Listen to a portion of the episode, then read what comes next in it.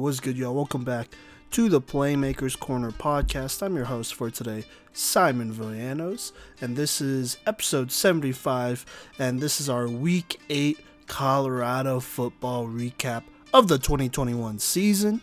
Before I go on with this episode, I just wanted to make sure I said this on this episode because I missed it last week when it happened. Uh, I I don't know. I believe I already recorded the episode when it came out, and so I just wanted to make sure I go ahead and acknowledge this. But uh, on October 10th. Uh, we unfortunately Pine Creek lost one of their football players, Cody Henderson. He was a freshman over there. Now I'm very familiar with the Pine Creek community, with a lot of these Pine Creek football players, especially the younger ones, and so you know this is definitely a death that impacts a lot of people in the community. Uh, impacts a couple of the middle school players i know as well. And well not a lot of people knew uh, cody henderson here. And so you know on behalf of the playmakers corner on behalf of the pmc fam just wanted to make sure give our condolences to him. I believe there is a gofundme for funeral expenses but last i checked uh, they actually hit over well over the target amount of money they wanted to raise for Cody's family and whatnot. I believe they were over $3,000 over, but you know, if you want to go ahead and check out that GoFundMe, we have retweeted it on our page and whatnot. And you know, feel free to reach out to us. We'll make sure to provide you with that link if that is something you want. But once again, our condolences to uh, Cody's family out there, Cody Henderson's family out there, and you know, the Pine Creek community. Um, I, I, genuinely mean this when I say if there's anything that we can do as a PMC fam, let us know. You know, uh, Colorado football, it involves a lot of people, a lot of families, and personally, this is just something that we always want to put out there. But, you know, football is family, and so if there's anything we can do outside of football to help uh, the kids recover or the communities recover, you know, we'd always like to be there whenever possible and see what we could do you know? And so just wanted to get that uh, out there on this episode before i go on because it did happen last week but unfortunately i just didn't see it in time when i recorded it. So there you go. But without further ado let's go ahead and hop into this. We have a pretty long episode i feel like here. A lot of great games especially I, I would say on every level. A lot of great games on every level. Uh, on the middle school level, we have the most games that we are ever going to talk about. We got five games that I went to personally on the middle school level this last weekend, and so let's go ahead and jump into that. All right, so let's get it. So, uh, starting on 9 a.m. at Saturday, I attended the Aurora Spartans versus Bear Creek game. Uh, I believe it was a Bear Creek Green I want to say, uh, game. It was at Thunder Ridge High School, like I said, bright and early at 9 a.m. And man, this was not a close game at all. You know, this was a game that I definitely expected DJ's team to win uh, DJ Bordeaux's team to win since we have been following this team the longest so far this season, at least middle school wise, that is. And you know, they went out and did that. This was a big game that got a lot of people involved, and so I want to go ahead and give everyone their credit, everyone their dues that has scored or made a big play this last Saturday. So to start it off, DJ Bordeaux actually on the first play, um, at least for the Aurora Spartans on offense, he got like a huge 60 yards 70 yard touchdown run right off the bat. Made a couple tacklers and really just hit that edge. And, uh, you know, he reversed fields actually after that. And, um, I mean, he was gone. It was a pretty easy looking 60, 70 yard touchdown to get it going. Right after that, the Spartans would end up getting the ball back after forcing another three and out um, on this Bear Creek offense. And number 31, the running back Trayvon, would get a nice touchdown run for the Spartans after handing him the ball a couple of times. Actually, the first time he has ever scored a touchdown, I believe. Either the first time or one of the first times he's ever scored a touchdown. So big shout out to him. He had a nice game this game, actually. Then, right after that, the Spartans were able to kind of pin this Bear Creek team uh, near their end zone, and they would eventually get a safety in the end zone. Now, it would have been a touchdown, I would say. But I think Sterling Dufour I, I don't know. Okay, I don't want to blame Sterling, but I heard him talking on the sidelines, so you know that's just what happens. But I think he said he accidentally kicked the ball out of somebody's hands. out of his own teammates' hands, and that's why it ended up being a safety. The other team ended up, um, you know, hopping on the ball, and then they tackled him. And so Spartans get a safety to get this thing going. Uh, Brandon Lee, number 49, we've talked about him in the past. Uh, he made some noise off that edge and actually got that safety. So there you go. Um, after that, they would the Spartans would get the ball and then DJ would find his guy number 15 Tanner. We've talked about Tanner a lot this season on a really nice out route. Now, the ball was probably thrown a little bit early uh, on the out route, but that's okay. You know, it allowed Tanner to go ahead and make a move, and then he would go ahead and house that uh, on a 40 yard touchdown reception. So, big ups to him uh, Spartans, I think, would eventually stop this Bear Creek offense again. This Bear Creek offense wasn't about to get a lot on the Spartans defense. Let's just be honest with you. And so the you know the Spartans offense got the ball a lot, but number 10 Juice, uh, he would actually be the next guy to score for the Spartans team on a punt return. It was a 50 yard touchdown punt return. It looked really easy, and he just housed that one. So there you go after that, you know, um, Bear Creek would get the ball again, then they would punt again. Now, I'm going to talk about this play here because it was called back, but I thought it was pretty dope, not going to lie. But number 74, believe he plays like line, like left tackle for the Spartans team. Um, he was fielding this punt for the next time around, and he actually had an 80 yard punt return touchdown. Now, like I said, it was called back, but it was a very unconventional 80 yard punt return touchdown as he let the ball bounce like like it wasn't even in front of him. Like the ball kind of bounced sideways to him uh, and then he like tipped the ball towards him after it bounced up into the air caught it and then ran 80 yards to the house. He high-fived like three or four of his teammates on his way into the end zone. Um, the refs didn't like that and bear creek didn't like that. I think i don't know if that was why the call was called back but it was called back regardless. It actually might have been a hold, but unfortunately, uh, that 80 yard touchdown, that punt return that their left tackle or that their lineman got was called back. But just wanted to go ahead and give him his, uh, you know, uh, give him some congratulations there. I thought it was a really nice play, um, a really funny play, not even gonna lie. But number 99, he would eventually get a receiving touchdown, uh, the first one of the year after the called back punt return. That is Justin Van. Now, I have talked to some of the coaches on this Aurora Spartans team, including Brandon Bordeaux, uh, who does happen to be the offensive coordinator for the squad. Uh, Justin Van, he said, is somebody to look out for. Runs a lot of the, well, runs all the right routes, to be honest with you, uh, pretty much every play. He's a fantastic blocker, arguably one of the best blockers for this Aurora Spartans team. Um, but it, it's just been inconsistencies with, uh, you know, catching the ball, right? But this game, he was on it. Even in practice the week before, Brandon said that he had a very good practice uh, consistently throughout that week.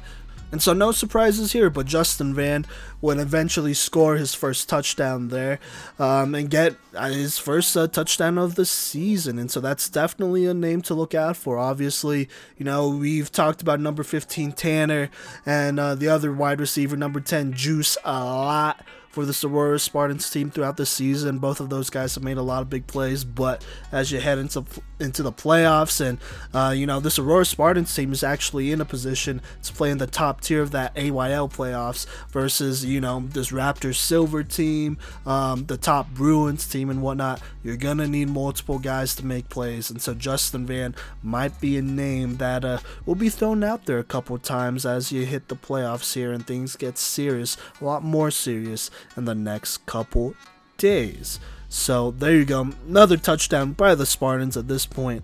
Um, yeah, this point it's pretty much over. I think Bear Creek would they would score their first touchdown of the season. I gotta give them that. You know, would I say it's horrible? You know, defense on the Spartans? Not necessarily. Not necessarily. You know, I mean, it definitely wasn't the best defense, though.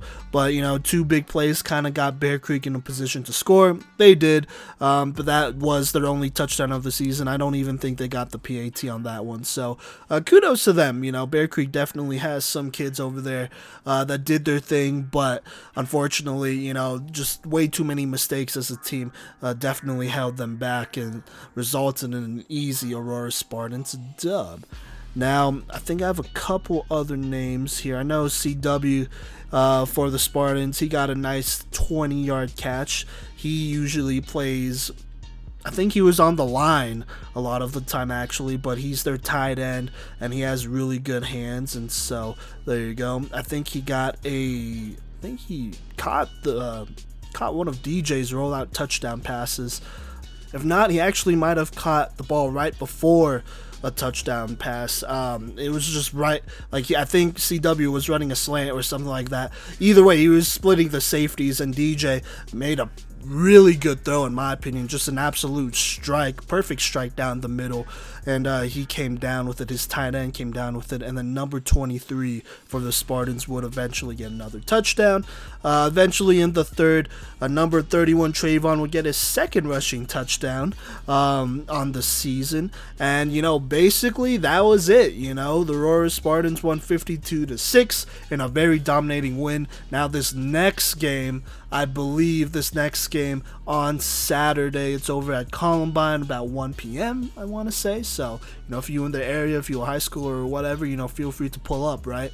But this is a big game for the Aurora Spartans. Whoever wins this game between the Aurora Spartans and Warriors White, the yeah, Warriors White will go to the playoffs uh, in the top tier of the playoffs. That is, like I said, that is, you know, your top uh, Bruins team led by Brady Vodka. You've covered him before, and Noah Moss, uh, his running back over at Creek. So those guys, uh, I believe they're like the one seed right now. Then you have the Raptor Silver team that I'm going to talk about next year, actually, because they played right after DJ's team.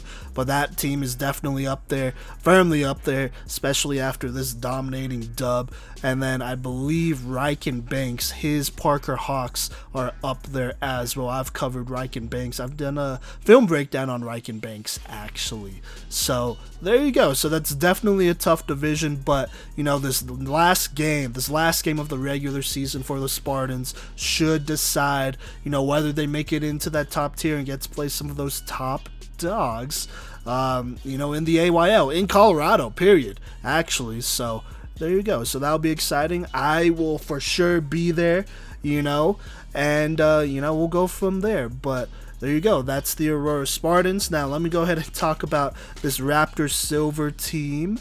They would play Bruins White, so not Brady's uh, Bruins, but I think it's a um, division below or on par. I, I don't know, but it's not Brady Vodka's Bruins, the one that uh, or the team that is currently undefeated on the middle school level. But Raptors would play the Bruins uh, right after this game, and so I did say I did say last week that I would eventually get the names and the numbers of the other two big linemen for this Raptors team. Obviously, they got big old Ti number 64 in the middle. He did his thing all game. You know that's expected, right? But you also got number 58 Holt, number 59 Locke, uh, two other big boys, you know, almost as big as Ti, to be honest with you, that are just people movers on offense and defense. On defense, they really just rotate those three guys in and out on the interior. And on offense, you know, they have them on the line as well. And so, you know, this is a very big team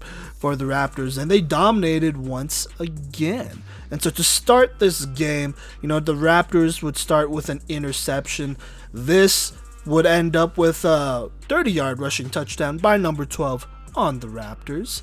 Um, and then after that, you know, this Bruins team would start driving. Now, number seven, their quarterback, he's a solid little player. DJ Bordeaux told me to look out for him. Uh, he's a good little player over for this Bruins team, but, you know, this Raptors team is extremely talented, and they're a handful, man. And, you know, despite, you know, number seven on uh, this Creek Bruins team, just like, you know, doing his best to drive the team down the field, they would actually get into the red zone. And so I believe they're on either the 5 or 10 yard line when all is said and done, thanks to a couple really nice passes off some, uh, you know, off some improvising from their quarterback.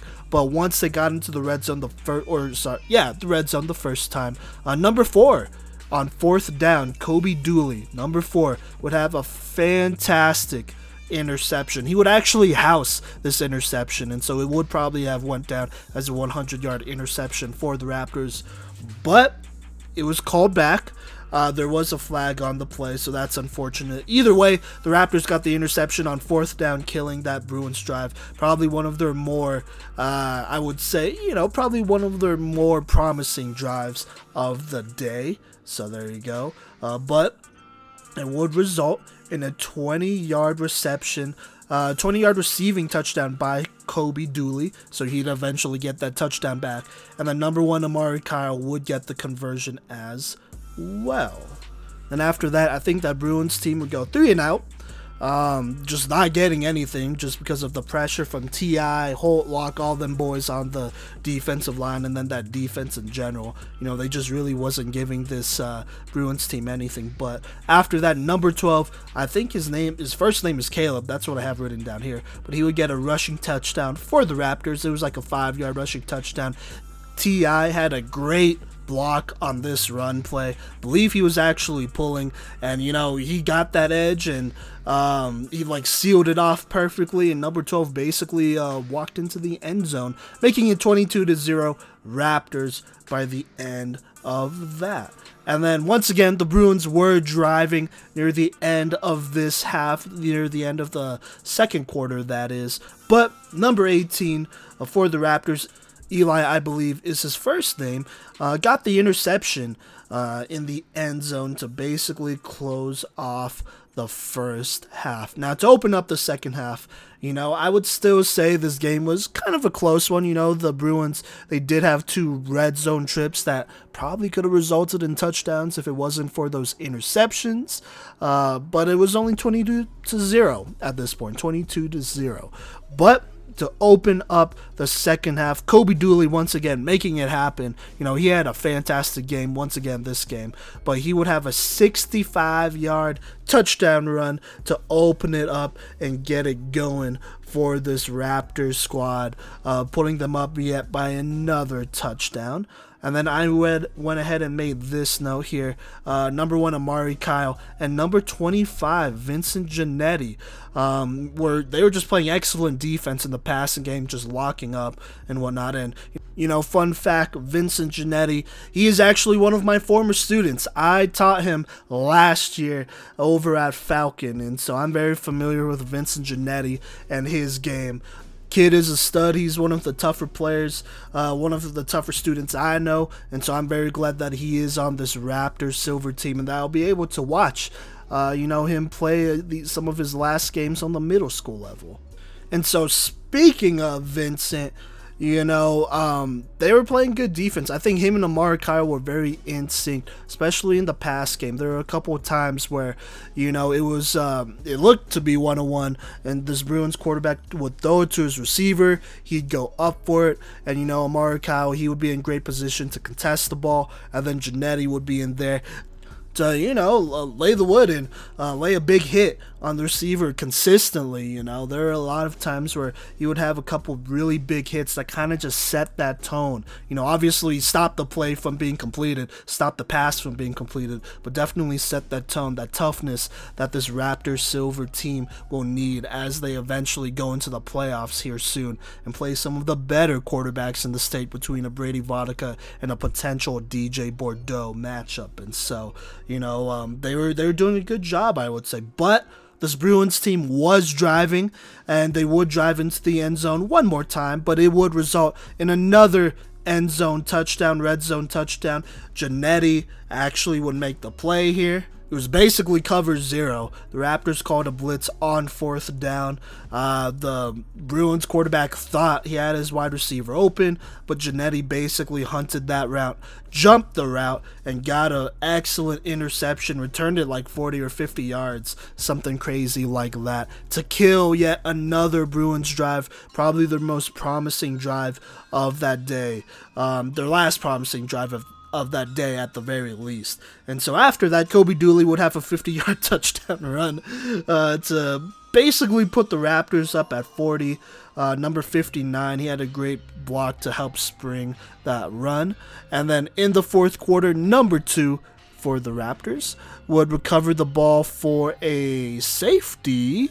Now, it was basically a fumble, and the ball rolled into the end zone, and the player, the Raptors player, jumped on the ball, but they called it a safety instead of a touchdown. At that point, it was basically mercy you know, and uh, that's when I knew this game was over. I stopped taking notes. The Raptors handled business. I believe they didn't even let the Bruins score, and they won easily by 50 this game. Uh, not much to worry about here.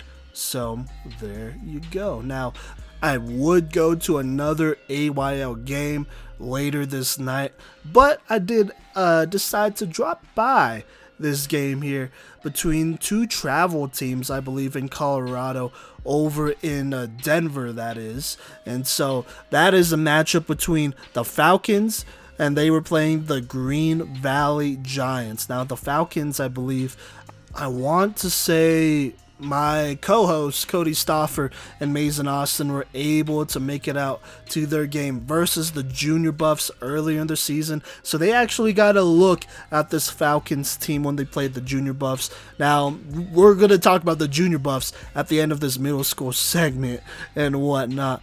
But let me go ahead and spotlight some of these Falcons uh, football players here now.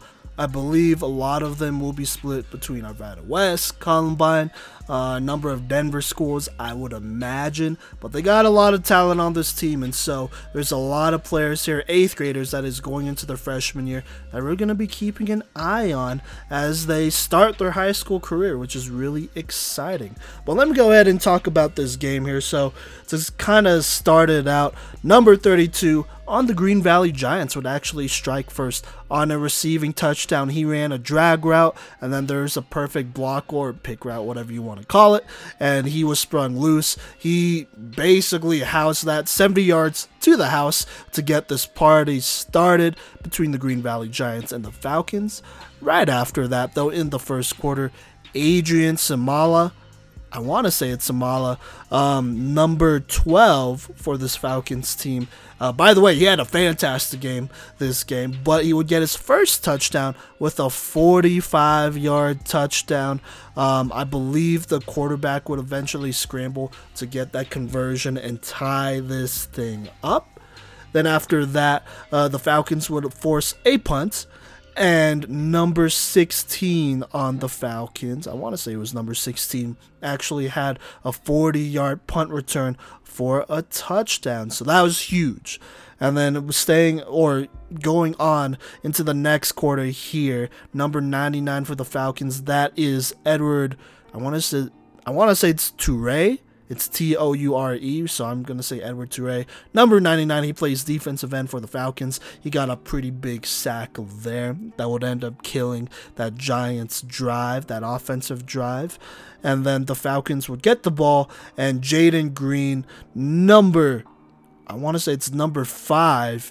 Uh, he plays running back. He had a really nice 20 yard touchdown run. He had a nice game of his own this game, putting up the Falcons 20 to 0. I want to say at this point, they might have missed a PAT, this PAT, after that Jaden Green touchdown run once again, number 99 on the defensive side of the ball would uh, make some noise and uh, get a fumble recovery in the second quarter, killing a pretty crucial Giants drive. Like this Giants team was like driving down the field. They weren't quite in the red zone, but they're getting there. But this fumble recovery kind of killed that. It set the Falcons back up. Uh, and then that would basically set up another Falcons offensive drive where number five, Jaden Green, would catch a beautiful ball from quarterback James Jameson. Uh, I want to say I want to say it's Cisse or Cece, but the quarterback Jameson, number 14, he would throw a dot to his running back Jaden Green, and he would have a great 60 yard reception, just breaking a lot of tackles. You know, I believe he like juked out one or two guys, lowered his shoulder, and broke a couple more tackles after that. Uh, but he fought for extra yards there on a big 60 yard reception, and then that would end up setting a pretty easy Falcons rushing touchdown. I don't think I was able to catch the name or the number of who rushed it in, but you know, it was like a five or 10 yard rushing touchdown for them. Then one more time on the defensive side of the ball. Uh, big old number 97, Cam Jensen. And so, Cam Jensen here, he is 6'6, 220. At least that's what it says on his Instagram profile. He's a legitimate 6'6. Just watching this dude, he towers over everyone. I don't think there is a single person on that football field between coaches and refs that were anywhere near his size. Um, but yes, a 6'6, 220 pound eighth grader. He eventually got a huge sack off the edge in the second quarter. And then number 24 for the Falcons, um, they would test him deep in 101 coverage. And basically, it was a jump ball, but he picked it off and housed it on a 40 yard pick six, um, basically ending the half. And so uh, it was just thrown up there for him to make a play or for somebody to make a play, whether it's the receiver or number 24. Number 24 on the Falcons Would end up getting that and housing of that one. So there you go. So really to start out this Falcons team, they were showing their teeth. They're a dominant team with a nice line, you know. Um, but let me go ahead and finish off my notes here because I did kind of dipped out of this game early because it was a little bit of a blowout. But in the third quarter, number 12, for the Falcons. Uh, their other running back, Adrian Samala, would have his second touchdown run. Um, geez, this dude had a sensational 60 yard touchdown run. Uh, I mean, he was just juking guys out. He made a really nice cut and then just beat like the entire defense to the outside for this run. Unfortunately, it was called back. I just wanted to mention this run though because it was such a good play. Um, but the 60 yard touchdown run was called back. But literally right after that, the next play, uh, Adrian would get another 60 yard, 60 ish yard touchdown run because of the penalty. Um, and it was just as good, I would say. But it was called back for illegal formation. And so basically at this point, it's like, okay, I like he's he's pretty tired and whatnot, and so he didn't run for another 50 yard touchdown run or whatever after that. But they would get another couple good runs here on this drive, setting up a fantastic throw from their quarterback number 14, uh, Jameson. He made an excellent slant throw for a touchdown, and you know Jameson, he's not exactly like like the biggest quarterback, like uh, filled out wise, but you know, he has really good mechanics, and man, does he put a lot of velocity on his throws. He's someone who could rip a lot of throws into some tight windows there, and so he really impressed this game. Uh, basically, at this point, I dipped out because they were up by like 30 or 40. Uh, if y'all have been listening to this podcast, y'all know I have a 35 point rule. If any team goes up by 35 points, uh, usually I dip out, especially especially if it's in the second half. There's no comebacks there. And, you know, there wasn't a comeback because this Falcons team would eventually win like 60 something to 14. Uh, I know Green Valley would have like a literal kick return touchdown as I was leaving, but that was, you know, one of their two touchdowns on the day. And so there you go. This Falcons team, they really impressed. Um, and shout out to Evan Haynes, number 49. He plays left tackle and defensive end. Uh, as a left tackle, you know, he was dominating, man. Like, really good in pass pro in the run game. Obviously, I mean, you need everyone to block good to have that many huge uh, touchdown runs, and he was a part of, a lot of those, so he definitely got in there. Uh, Cam Jensen, I believe he caught a uh, conversion or a touchdown pass, but it was called back.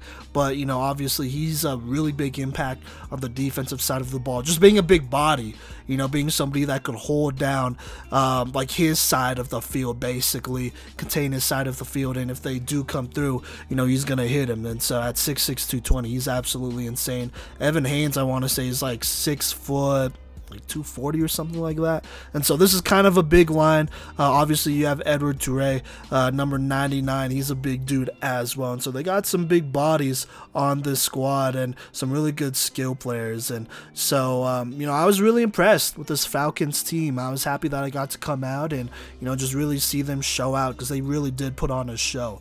And so I'm really looking forward to following a lot of these uh, players going into high school, you know, watching their careers and whatnot because I definitely definitely believe this is, was a uh, special group, you know, and they got a lot of players that could either start. I mean, you know, depending on the situation, either their freshman or sophomore year on varsity. So uh, we're just gonna have to see. But this is a very special group um, that I got to watch here. So there you go. All right, and so the fourth middle school game I went to, the last AYL game, Rapo Youth Football League game I went to was Chase Pruitt's young CMC um, Thunder Gray team go up against the Warriors. I believe it was Warriors Black, and uh, honestly, this was a hard hitting game. There was a lot, a lot of talking. I feel like going on, and a lot of emotions, a lot of hard hitting, and so this was a tough game. This was a fun game to watch, I would say. But to start this out, number 21 Mo would get the party started for the Thunder Gray. Now we talked about him when they played the Aurora Spartans. He was definitely a problem. This game was no different. He ate this game versus the Warriors, but he got the party started with a forced fumble, I believe. Um, I want to say it was a sack, so it was a strip sack on this. But this would set up the Thunder up on the 10. They would end up scoring a rushing touchdown on fourth down, so no worries there. And then number three for the Thunder, for this Thunder team, uh, I want to say it's either Armani or Amani, but he forced another fumble for the Thunder, setting them up yet again inside the 10 um, in the red zone. And that was just a great hit there, you know, by number three there. This is only his second year playing football, at least that's what I heard. And so he is kind of an athletic specimen out there doing his thing. And so both of those plays were huge emotional swing plays for the Thunder. They would, by the way, score a touchdown uh, off of that fumble. It was a 14, or sorry, it was a receiving touchdown by by number 14. I want to say it's Schallenberg. At least that's what the back of his jersey said. Uh, for the Thunder, he would run a nice fade route and get the touchdown to go ahead and put up the Thunder. Uh, Chase Pruitt, he was kicking PATs. He was two of two uh, going in. And so right away, you know, the Thunder, they get some turnovers on defense and then immediately get some points on offense to kind of get this thing rolling here. The Warriors would then get the ball, but turn it back over to the uh, Thunder, and then the Thunder was driving again with a chance to go up by three scores early on. But unfortunately, um, a pass was intercepted uh, by the Warriors. Number one on the Warriors would intercept a pretty bad pass into triple coverage. In my opinion, the pass shouldn't have been thrown. I don't know if the quarterback got a little bit greedy for the Thunder, but he definitely threw it up there, and there was a corner, a linebacker, and a safety all there. And uh, number one, I believe, was the safety, and he intercepted that to go ahead and uh, you know get get this thing set up for uh, the Warriors here, get something going on offense, or at least that was the hope. But unfortunately, they would eventually punt the ball back to the Thunder, and so they were driving, driving, and then on a crazy play where the quarterback is like scrambling around, he like literally hits the line of scrimmage, and then he sees his receiver wide open, and that is number three, Amani Johnson. Um, I want to say that's his. I'm, I apologize if I'm not saying it right. But number three for the Thunder, he makes a great play. Basically bails his quarterback out and gets open and um, basically breaks that one for a 60 yard receiving touchdown, going ahead and putting up this Thunder team up by three scores. And this play was just absolutely amazing. Like the quarterback was running around. At this point, the receivers are running different routes. And, you know, number three, he just found his way past the safety, caught the ball, and then got in there and scored. And so that was huge. And that was like just another huge play by number three and uh, by this Thunder team in general to kind of assert their dominance early on on this Warriors team and get a pretty good lead. And you know, on defense, this Thunder team was balling. Number 21, uh, literally, I think on the next drive, he would get two sacks, two more sacks in the second quarter, and uh, just really like, oh man, like get after this Warriors team. But this Warriors team would prevail. Number 18 on the Warriors would catch a beautiful touchdown from their quarterback, number four, who at this point was just running for his life and was scrambling a lot of the time and just like making plays through improvising and, you know, through broken plays. And so, um, but you know, regardless, the Warriors would get some points to get this thing going and kind of, you know, get get back into this game, right? Make it a two-score game before the half. Now, to start the third quarter, this Thunder team definitely struggled a little bit. I think on their opening drive, um, they had like maybe two or three penalties in a row that kind of just kept backing them up. Luckily enough, Number 14 for the Thunder would get a nice, like, over the shoulder 20 yard uh, reception to get back all those penalty yards. But this uh, drive would eventually stall out for the Thunder, and so they punted back to the Warriors. And then number four for the Warriors would eventually hit his running back on a swing route, who would fight for like a bunch of yards to get into the end zone. And this was like five yards away from the end zone. And so this Warriors team was definitely driving thanks to a couple plays made by their quarterback, number four. And so uh, that swing route kind of you know, it, it kind of changed this game a little bit. It definitely made it closer for the most part. Now they did miss the PAT, but you know they still made it a two or sorry a one score game, and so it was 20 to 12 Thunder leading. But the Thunder would eventually respond here. You know, they'd return the kick, have a couple nice plays here. And then number eight on the Thunder, their quarterback would immediately respond with a 20 yard touchdown run, making it 26 to 12, kind of reasserting that dominance here for the Thunder. Now in the fourth quarter, once again, number 21 Mo would come up big for the Thunder, getting another huge strip sack. Um, well, at least I thought it was a strip sack, but unfortunately, the quarterback was called down before the ball came out. Still got the sack though, so there you go. Um, but it really didn't matter because literally, I think one play passed, and then the next play after that on third down, either third or fourth down, Mo would get in there again. Number 21 for the Thunder, getting a huge strip sack that the Thunder would eventually recover on this one. And then after that, um, on offense, uh, number double zeros actually, Taggart will get a 50 yard touchdown run for the Thunder, putting this game away essentially and locking this one up in a very tough battle here where the Warriors almost came back and won this one, almost got into it you know, and won this one. But the Thunder, they survived this game, played a very good game here. A lot of big plays made, made by a lot of people. Obviously, you got that boy, uh, Chase Pruitt, he was doing his thing in the first half, you know, he was hitting hard on defense, on offense. He was making some nice runs and stuff there to, you know, set up some touchdowns later on that drive, but unfortunately he did kind of got banged up in the third quarter, um, but played through, and so I got to go ahead and give him kudos, man. He toughed it out like a real one. He definitely toughed it out like a real one out there, making it happen for this Thunder team, and that's definitely something uh, you gotta keep in mind. For him to do that in a game that was probably closer than it looked on paper score wise, that's big. You can't just discredit that. Uh, number three, uh, Amani Johnson or Amani Amani Johnson. I'm apologizing again. I'm so sorry if I'm getting that wrong. Did his thing, you know. Uh, only a second year football player, but, you know, he's kind of a taller dude uh, with some nice athleticism there. It will be interesting to see how he pans out. And then Mo, number 21 for this Thunder Grade team, the force that is on their defense. He had like four or five sacks and like two, uh, like forced fumbles here, strip sacks this game he absolutely killed it. And so, you know, we'll see how uh, this season ends for the Thunder. You know, they're gonna be playing their last game next week, and that'll be kind of big of a big one. That'll decide, you know, where they land in the playoffs and whatnot. So we'll just have to see about that. Now, lastly, oh man, this middle school segment is long. That's okay. I love it. Uh, but lastly, we have uh, a game on Sunday, actually. That's when it happened. And it was the last game for this Junior Buffs team. We've covered them in the past. They were playing Prince Hall. I hear they're kind of another like travel uh, powerhouse team here in Colorado.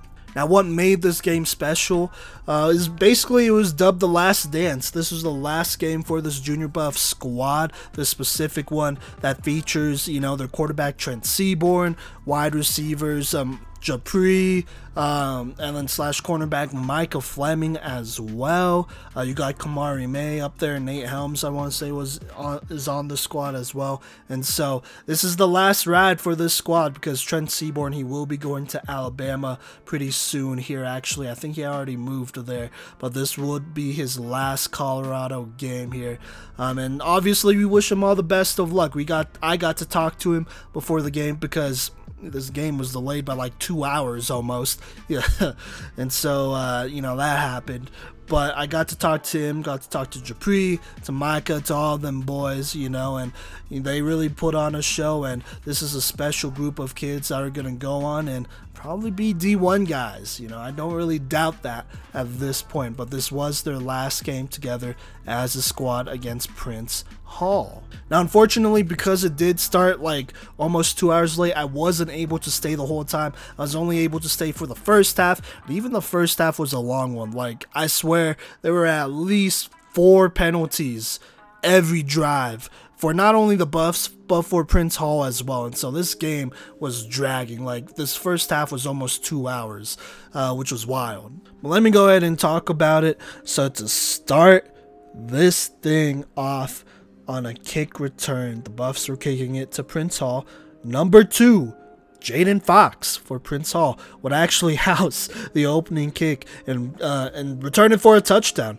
Um, it was called back on a hold though, and so you know uh, that's kind of a missed opportunity for Prince Hall there. But that would set them up on offense. But number 52 on the Junior Buffs eventually got a huge sack that would force a turnover on downs. After that, though, you know, the Buffs, they kind of got this thing going pretty quickly. Number 27 on the Junior Buffs would catch an excellent throw over the safety from Trent Seaborn for 20 plus yards. It was just a fantastic, perfect throw. Trent could not have put it on the money better just it's just it's just an accurate throw, you know, as accurate as they come, a precision type of throw. But that would end up setting up a number five Kamari May rushing touchdown, and then Trent would find number 21 for a pretty easy conversion.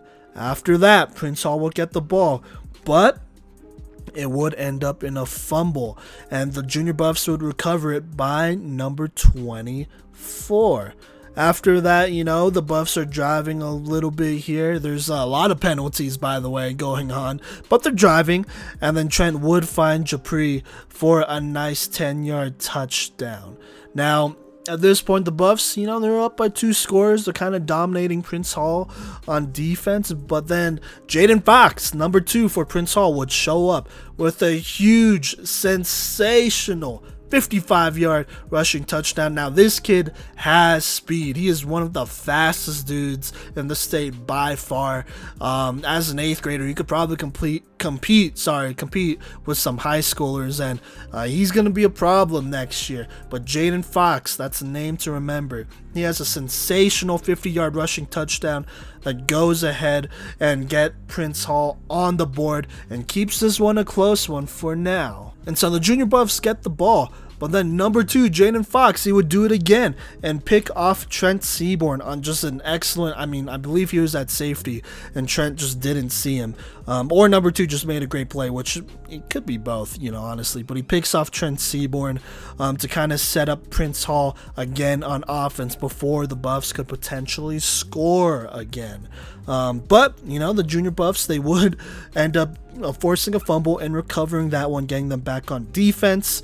Um, as they're driving, number 15 Japri, he gets a really nice uh, 20 yard reception where he just broke a ton of tackles. Like he broke the the corner's ankles, and then he trucked another dude through a stiff arm out there, but it ended up being a 20 yard reception by Japri there. That drive would eventually stall out though, and they would turn it back over, and then Prince Hall would turn it back over, and then the junior buffs they were driving again. Uh, number five, Kamari May, he had like two big 10 plus yard runs here, um, but he wasn't able to score. And then that's basically when the half ended, and I needed to dip out because I personally had a family thing. But the second half was very different as the Buffs just went ahead and dominated. Um, as you heard, you know, Jaden Fox, he did get the only touchdown for uh, Prince Hall in that first half. Now, that would be the only touchdown they get uh, at all for the rest of this game as the Buffs go ahead and win 52 to 8. You know, I think Micah got an interception. Uh, Trent Seaborn, I want to say, threw at least one or two more. Kamari May got in there. But the Junior Buffs go ahead and dominate once again, showing that they're one of the best youth teams in the state of Colorado. Uh, and lastly, you know, this was their last ride uh, with this specific squad Trent Seaborn, Kamari May, Japri, Micah, all them boys. And so it'll be interesting to see where some of these boys go to high school next year. Trent, I, I want to say it's pretty much a guarantee, and if it's not, whatever but he'll be going to Thompson High School in Alabama. That is a national powerhouse, and so we wish him all the best of luck over there. We've covered actually a couple of players from Alabama, including KJ Jackson, and then a handful of players from Escambia Academy. So that'll be interesting to see there. Maybe there's a KJ Jackson and Trent Seaborn matchup here in the near future, but that'll eventually wrap up this very long very long middle school recap. Um, just loved being able to go to all these middle school games and see what the future of Colorado football is looking like. And it's very bright. This eighth grade group, this I want to say class of 26 group, is looking really good on all levels. There's a lot of studs and talent here. I'm talking D1 talent here, and so it'll be it'll make up for a very competitive, you know, couple Colorado football seasons going into the future. So we'll just have to see uh, how that ends up. And obviously, middle school ball from here on out will be pretty serious. You know, we got the last week of the regular season, and then right after that, we got playoffs, and then we got championship games, which uh, we'll be at. We have our Saturdays blocked off for that. But that'll wrap up this segment. Um, and tune in. We're gonna go ahead and start our high school segment starting here soon. Here coming up next, we'll do one A ball.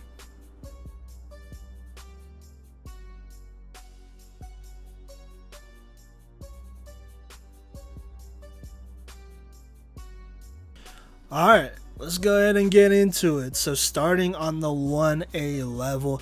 Now, before I go into it, I am going to say I'm going to talk about these three games that I have here, three or four games actually, that I have here for each level. And then I'm going to go ahead and talk about the RPI standings for each level, uh, kind of as a preview to the playoff picture type of deal. So let's go ahead and get it going. So on Thursday, Yuma would play Burlington. This was a very close game that Yuma should have probably won by a lot more, in my opinion. Burlington uh, haven't won a lot of games this season, while Yuma is kind of one of those, you know, teams that can definitely give some um, some of the contenders some trouble for sure, including last week when they lost a close one versus Wiggins but they would end up beating Burlington 10 to 9 thanks to a fourth quarter field goal that allows Yuma to go ahead and sneak past Burlington and avoid the upset. Yuma is now 4 and 3 while Burlington drops to 2 and 5 and that'll most likely end their potential playoff hopes. Not a lot to talk about here. I know Clay Robinson, he had a touchdown in this game for Yuma. So there you go. But going on to Friday, we have a big game between Holyoke and Wiggins. Um, oh man, and this was a classic game. Unfortunately, I don't quite have all the stats. Holyoke hasn't put them in yet in the time I'm recording this, so that is okay. But I'm gonna make do with what I got. But Holyoke did end up beating Wiggins 41 to 26. Holyoke gets a big bounce back dub against a tough Wiggins team, forcing four turnovers in this game, two fumbles, two interceptions. Um, just to note here, I'm going to go ahead and pick it up from halftime where I got most of my information. But at halftime, it was 21 to 12 with Holyoke leading.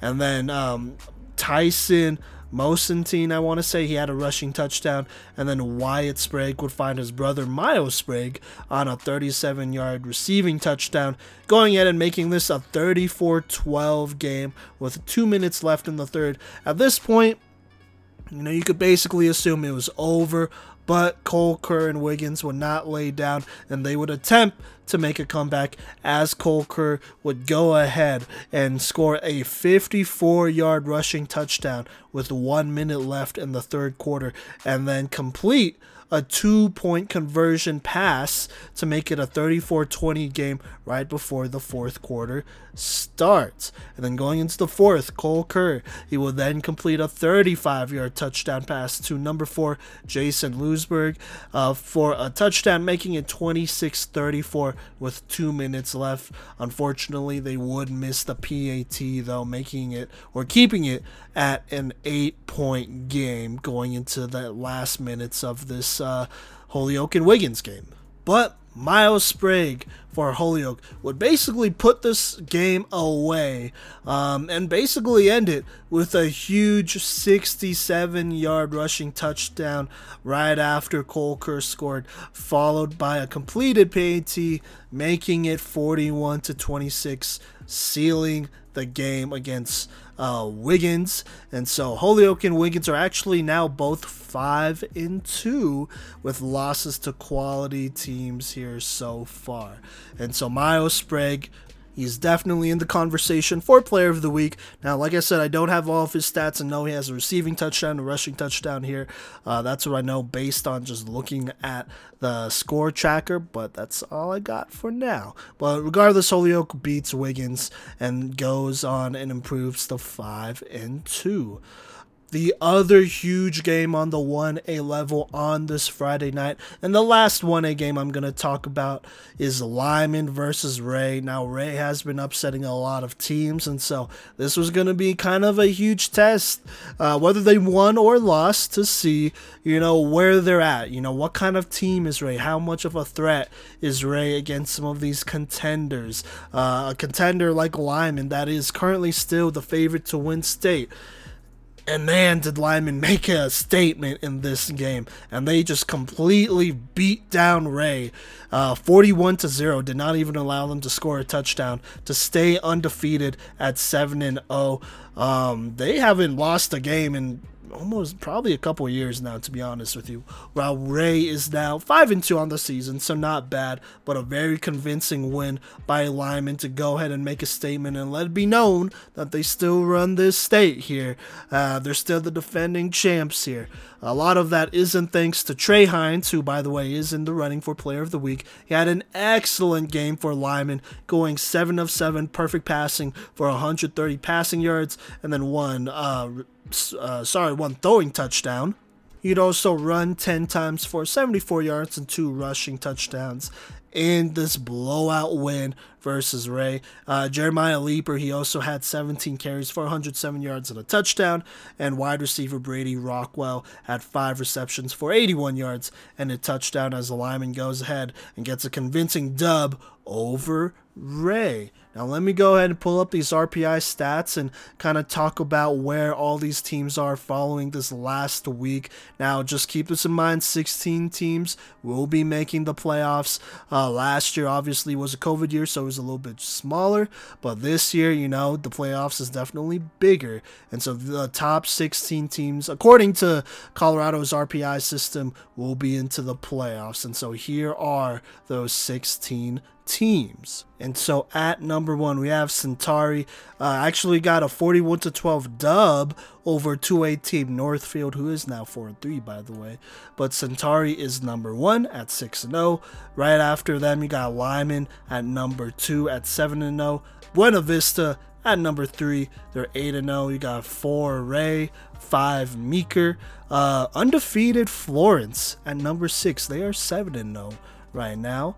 You have Wiggins at uh, seven, ranked wise. You have Strasburg right behind them at eight. Holyoke at nine. Gunnison at 10. North Fork at 11. 12, you got Highland. 13, you got Yuma. 14, you got Monte Vista. 15, you got Flatirons Academy. And then 16, we got Bennett, who is three and four right now, the only team without um, a record over 500. And so that is kind of the current playoff picture right now. Teams that are just out at number 17, we have Colorado Springs Christian, they're two and four. At number 18, we have three and three Peyton, and then at number 19, uh, we have four and two Banning Lewis Academy. And so a lot of football to be played going into uh, these last couple weeks here. Now the top is pretty much solidified. It's probably more of a matter of seeing, you know, who will be the 15th and 16th spot here to make the playoffs. All right, but let's go ahead and talk about 2A ball, starting with the game I went to on Thursday. Now, I did go to this freshman game, so shout out to my boy Carson plays quarterback for University. Uh, just wanted to give him a big shout out there. He's a fan of the pod and somebody who's an absolute student of the game. Love the way he approaches it. Really looking forward to see how uh, you know his career will develop. And then also shout out to number 26. He plays running back for this Eaton freshman team. He's an absolute beast and is somebody to you know keep an eye on. I don't know his name. I wish I did, but number 26 on that freshman Eaton team, he could be the next Ethan Flores for this squad, be a star for this Eaton Reds team. But let's go ahead and talk about this varsity game here between Eaton and University. One of the biggest games, you know, this season on the 2A level. Now, Eaton last week took care of Sevens just barely, winning like 10 to 6 or something like that. University coming off of a dub last week against the Academy, uh, where the quarterback Greg Garza did win Player of the Week. And so both teams, you know, coming off of pretty solid dubs here. And, you know, at this point, when you have big games between an Eaton, a University, a Resurrection Christian, the Academy, um, it's pretty much guaranteed all these teams are going to make playoffs. It's more of a matter of, like, you know, when it comes down to deeper into the playoffs, who's going to have home field advantage? Where is RPI going to place them? And so, you know, this is a big game regardless. These games will be big games regardless going in. But to start off this game, University gets the party started. Greg Garza connects on a couple pretty long throws, like 20 plus yard throws, uh, to get in the red zone and get inside the 10. It would end up resulting in a Greg Garza quarterback sneak for his first rushing touchdown of the day, the first of two. Uh, but right away, Ethan Flores uh, for this Eaton squad would go ahead and basically respond by himself with a gigantic 60 plus yard rushing touchdown on the very first play of the game on offense for Eaton, um, tying it up pretty quickly, just like that. University would then respond with a huge play. Uh, Greg Garza finds his tall receiver Logan Getting on a 60 yard reception, um, setting them up inside the red zone once again. This would eventually set up Garza's second rushing touchdown of the game, taking the lead back from Eaton. Well, I guess it was tied, so taking back the lead for University. Then at the seven minute mark, still in the first quarter, by the way, in um in the first, Eaton would then fumble the ball. Um, they were driving too, and so it was a pretty costly fumble by Flores here. But as University is driving, you know, at the three minute mark in the first quarter, they get the ball back thanks to an interception from Eaton's Trent Solberg. Eventually, this would result in a 20 yard rushing touchdown by Ryan Dirksen to go ahead and tie it up 14 to 14.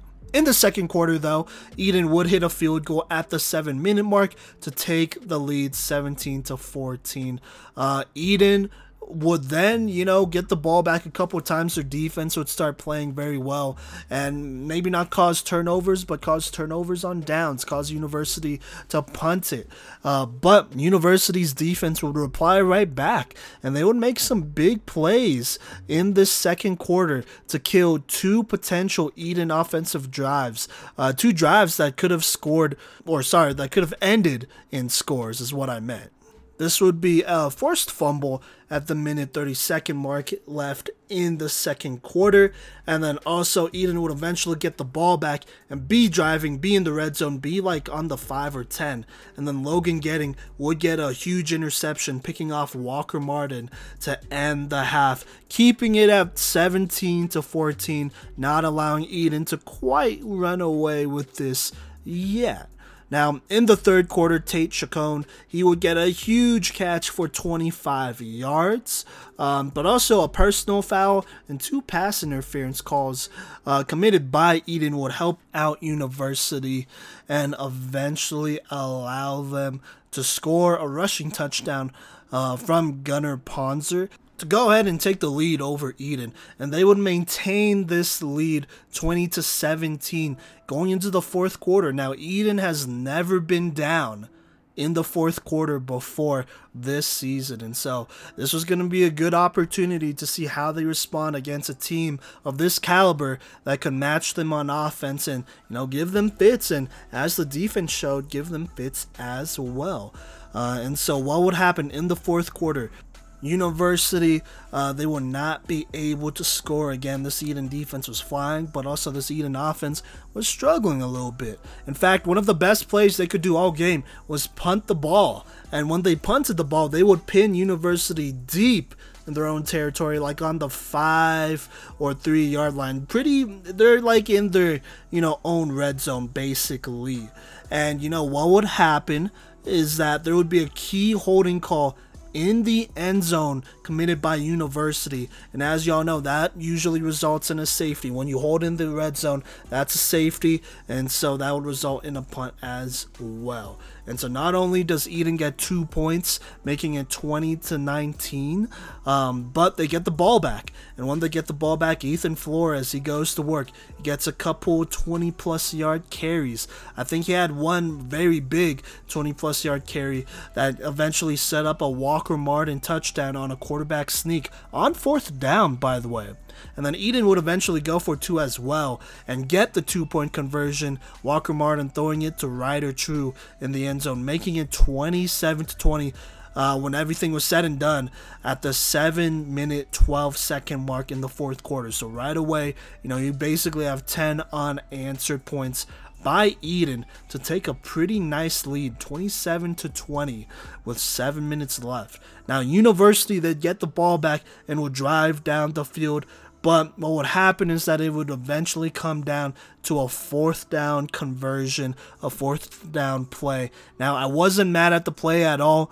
Um, what would happen is that Greg Garza, he'd find his big bodied receiver, Tate Chacon. He was 101 in coverage, and honestly, all game, like Eaton was getting beat 101, just their DBs not being able to stack up well against these university receivers in 101 situations. And you know, Tate, Chacon, Logan Getting, these guys are both over 6'3 and like over 200 pounds too. So they're tough to cover 101. You know, you got to play the ball perfectly. And fortunately for Eaton, their DB, I didn't even get his name, but he made an excellent play on the ball. Just like playing the receiver physical without it, you know, being pass interference, by the way, but playing the receiver physical and knocking the ball out of his hand, causing a turnover on downs for Eaton. And that was huge, I would say.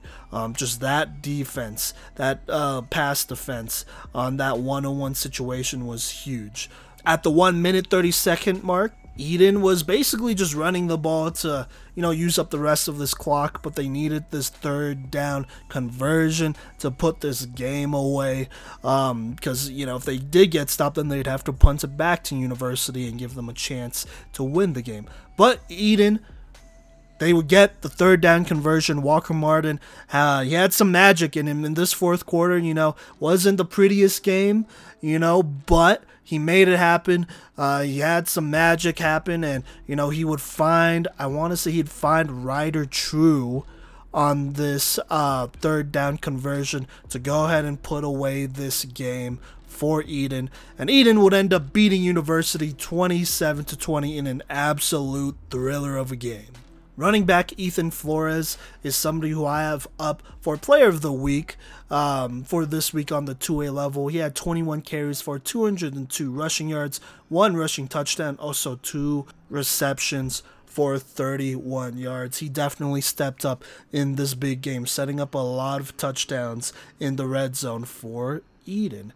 Now on Friday we have another big game: Resurrection Christian versus Severance. Uh, fun fact: a couple Severance players actually came up to me. Well, a Severance player came up to me in this Eaton University game. I believe it was Reese Gazdick, so uh, or Gazdick. So shout out to him. You know, but Res would end up beating Severance, bouncing back from last week's loss to Eaton, winning 24 to 14. Uh, Severance is now six and one, getting the first out on the season. Rez is now five and one on the season. Rez wins thanks to the rushing performances from Cade Dunlap and Eddie Lemos. Cade, he had 20 carries for 105 yards and a touchdown. Eddie Lemos, uh, coming off of a tough game last week where he got banged up in the third quarter, couldn't play in the fourth, I don't believe. He carried the ball 22 times for 124 yards and two touchdowns. Basically, it was 24 to 6 going into the fourth quarter with Rez and firm control of this game. So, there you go. And then the last 2A game I'm going to talk about is Delta versus Basalt. Uh, and Delta would actually beat Basalt 42 to 14 in kind of a shocking loss, giving Basalt their second only loss of the season, dropping them to 5 and 2, while Delta continued like to just play really well. I would say probably better than expected, honestly. Delta is now 6 and 1, and that's in part to thanks to uh, their freshman quarterback Ty Reed, he had a great game this game, going 5 of 7 for 163 passing yards, two passing touchdowns. He also rushed seven times for 38 rushing yards and two passing touchdowns as Delta goes ahead and thrashes Basalt uh, to go on and get to 6 in 1. So there you go. A couple of big games. Now, these games definitely affected the RPI rankings and whatnot. Like I said, for these teams, basically all the teams we just talked about, they are basically guaranteed to get into the playoffs and whatnot, but it will come down to seeding and who gets home field advantage against who when all is said and done. And so, with that being said, let me go ahead and talk about the RPI here. So, at number one on the 2A level, we got Eaton. They are 7 and 0. No big surprises there. Eaton at 7 0. They've beaten some good teams here. Uh, and I will be at their game versus Severance this week. But number one, Eaton at 7 and 0. At number two, you have Resurrection Christian at five and one. Number three, you got Moffat County undefeated at seven and zero as well. At number four, you have TCA, the Classical Academy, at six and zero. Uh, I believe they got a blowout dub this last weekend. At number five, you got Severance at six and one, so not the biggest drop, you know, but you know, still at number five in the RPI. At six, you got Brush. Uh, at seven, you got Bayfield eight, you got Alamosa. At number nine, really interesting here, you have Basalt at five and two, and then you have Delta right behind Basalt at six and one. Basalt being number nine and Delta being ten. So that's um, we'll see how that lasts. At number 11, you got Elizabeth. Uh, number 12, you got University right behind Elizabeth. University now at 4 and 3 on the season. Then you at number 13, you got Northfield. 14, you got Platte Valley. 15, you got Kent Denver at 5 and 2. And then at 16, you have the Academy at 5 and 2. And so only 16 teams are allowed into the 2A playoffs, just like 1A.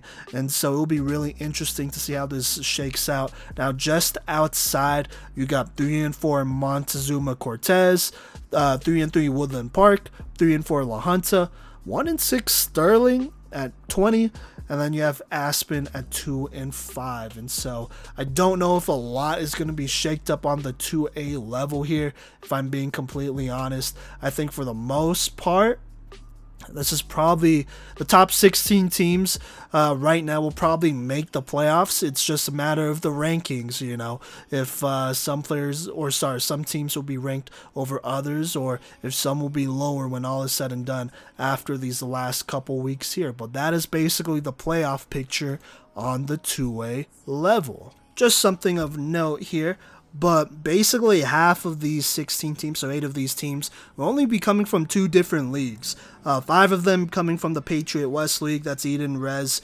Severance University, and uh, the Academy, and then three coming from the Western Slope, that is Moffat County, Basalt, and Delta. And so it'll be interesting to see how things kind of play out. Not because of different teams making it into the top 16 or anything like that. I don't think there'll be any surprises uh, here as far as, you know, teams making it into the playoffs. But like I said, rankings, rankings, rankings, that's what matters here as teams are now vying for home field advantage. So there you go. But let's go ahead and talk about 3A ball here. Okay, so on 3A, I only have three games to talk about. I realized last week I didn't talk about many notable games at the 3A level, um, and that's because there weren't that many. But I have two big ones here for sure, and then another really interesting one. And so let's start on Thursday. Uh, Holy Family beating Frederick 42 to 35. Now, I didn't think Holy Family was going to be able to beat Frederick. I'm just going to be honest. I think Frederick probably had the slight advantage over them. But Holy Family gets a huge dub behind the performance of their sophomore quarterback, Rylan Cooney, who goes 13 of 18 for 326 passing yards and six passing touchdowns, finding four different receivers for a touchdown. Now that is huge. Holy Family gets their biggest dub of the season, at least in my opinion, improving to 5 and 2 while dropping Frederick to 5 and 1, giving them their first L on the season. Now on Friday night, Holy Family does have a showdown with Mead, so it's going to be interesting to see how that plays out. But you best believe that Rylan Cooney definitely made a name of, for himself this game, and he's definitely in the running for Player of the Week uh, on the 3A level. Now, on Friday, we had a showdown between Steamboat Springs and Glenwood Springs. And Steamboat Springs will end up winning this game by one point. They win 28 to 27 thanks to another huge performance from their senior quarterback Jake Hamrich from Steamboat Springs. Uh, gets the big dub. He went 25 of 38, uh, going ahead and passing for 379 passing yards and three passing touchdowns in an up and down game. He found Cade Gideon, uh, Cody Mosley, or yeah, I want to say Mosley, and Austin Moore for those receiving touchdowns. Steamboat Springs at this point has won five games in a row as they take on Palisade next week. Unfortunately, Glenwood Springs is now in kind of a tough spot at three and four, now losing four in a row. They will play Eagle Valley next week, so that'll be really interesting. And then you best believe Jake Hamrich is definitely in the talks for Player of the Week on the 3A level after a huge performance to clutch out a close game versus Glenwood Springs. And then the last 3A game I'm going to talk about is Denver North versus Kennedy. This was an absolute shootout. It was a one score game. Denver North beats Kennedy 55 to 48. Sheesh, in a huge game. Isaac Cisneros for Kennedy. He went 23 of 34 for 446 passing yards, 5 passing touchdowns, and 1 interception. Also rushed 6 times for 38 yards and a rushing touchdown in a huge performance. Um, and then his receiver, fellow junior Ron Gallegos III, he caught 11 balls for 304 passing yards and 5 touchdowns, uh, getting a lot of those yards that Isaac uh, had in this game. Unfortunately, though, it just was not enough. You know, um, I mean, shoot, that's a lot of production for the offense. At some point, the defense has to do something, right? Uh, but now Kennedy is two and five, despite their offense being one of the most productive offenses in the entire state on any level. Uh, but unfortunately, now they're two and five. Uh, despite making some noise, and Denver North does improve to four and three on the season. And so let me go ahead talk about the RPI here, what the rankings are for 3A football after this last week here. And so right now, Roosevelt is number one at 7 0. I think there's no surprises there. They've played kind of a tough schedule, especially winning big over Mead, so that's huge. Uh, Roosevelt number one. Right after that, you got Fort Morgan at number two. They are 6 0. Uh, fun fact Roosevelt and Fort Morgan actually play this next week. Hopefully, Cody Stoffer will be there or someone will be there. And so we'll just have to see about that. But that'll definitely affect the RPI rankings going into the next week. At three, we have Holy Family after their huge dub last week at now 5 and 2. Uh, they are over number four Lutheran, who is currently undefeated at 7 and 0. Now this is a little bit of a surprising one, but Pueblo East is ranked 5 at 4 and 3.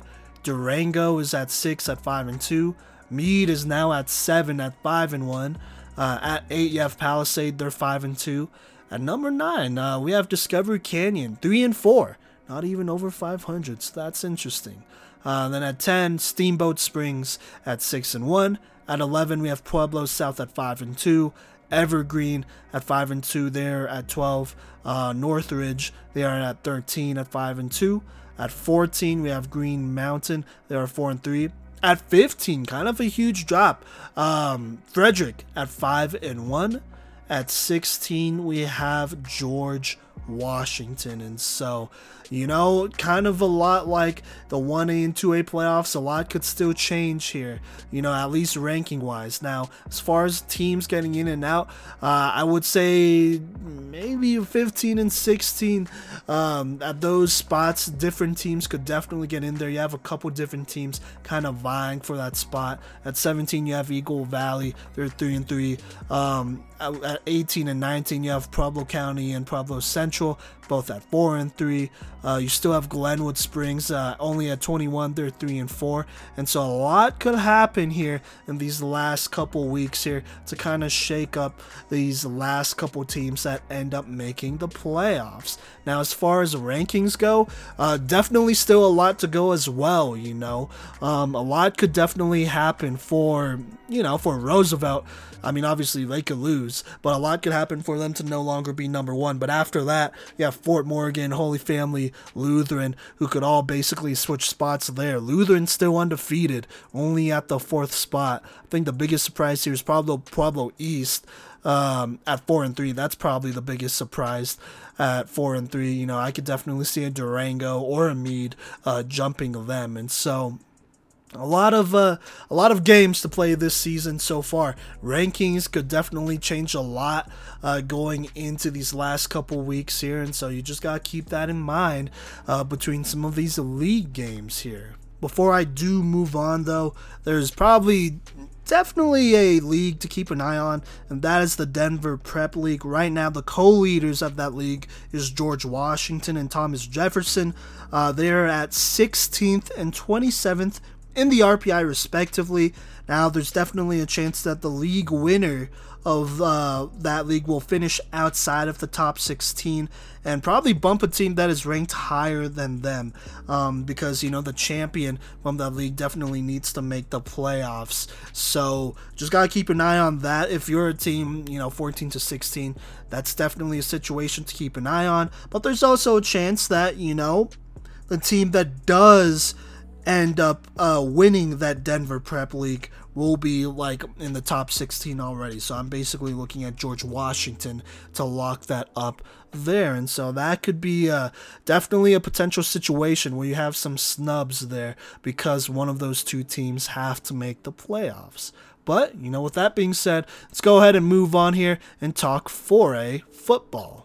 Now, a lot happened this last weekend that's going to affect RPI, that's going to affect uh, playoffs um, and who gets in or not eventually. But you know what? I'm going to go ahead and throw it to Mason Austin, who was at probably the most sensational football game of the weekend. That is Golden versus Chatfield. Uh, this was an absolute shootout, you know, and uh, between two teams who have been very successful this season. Golden was obviously undefeated before going in, and I think Chatfield only lost one or two games. But I'm going to go ahead and throw it to Mason Austin, who was at the game. How's it going, everyone? This is the Playmakers Corner podcast. My name is Mason Austin. I'm going to be talking about this Golden versus Chatfield game I just want to start by saying this game was an electric game, a lot of scoring. So I'm going to do kind of a brief overview of this whole game, not go at play by play.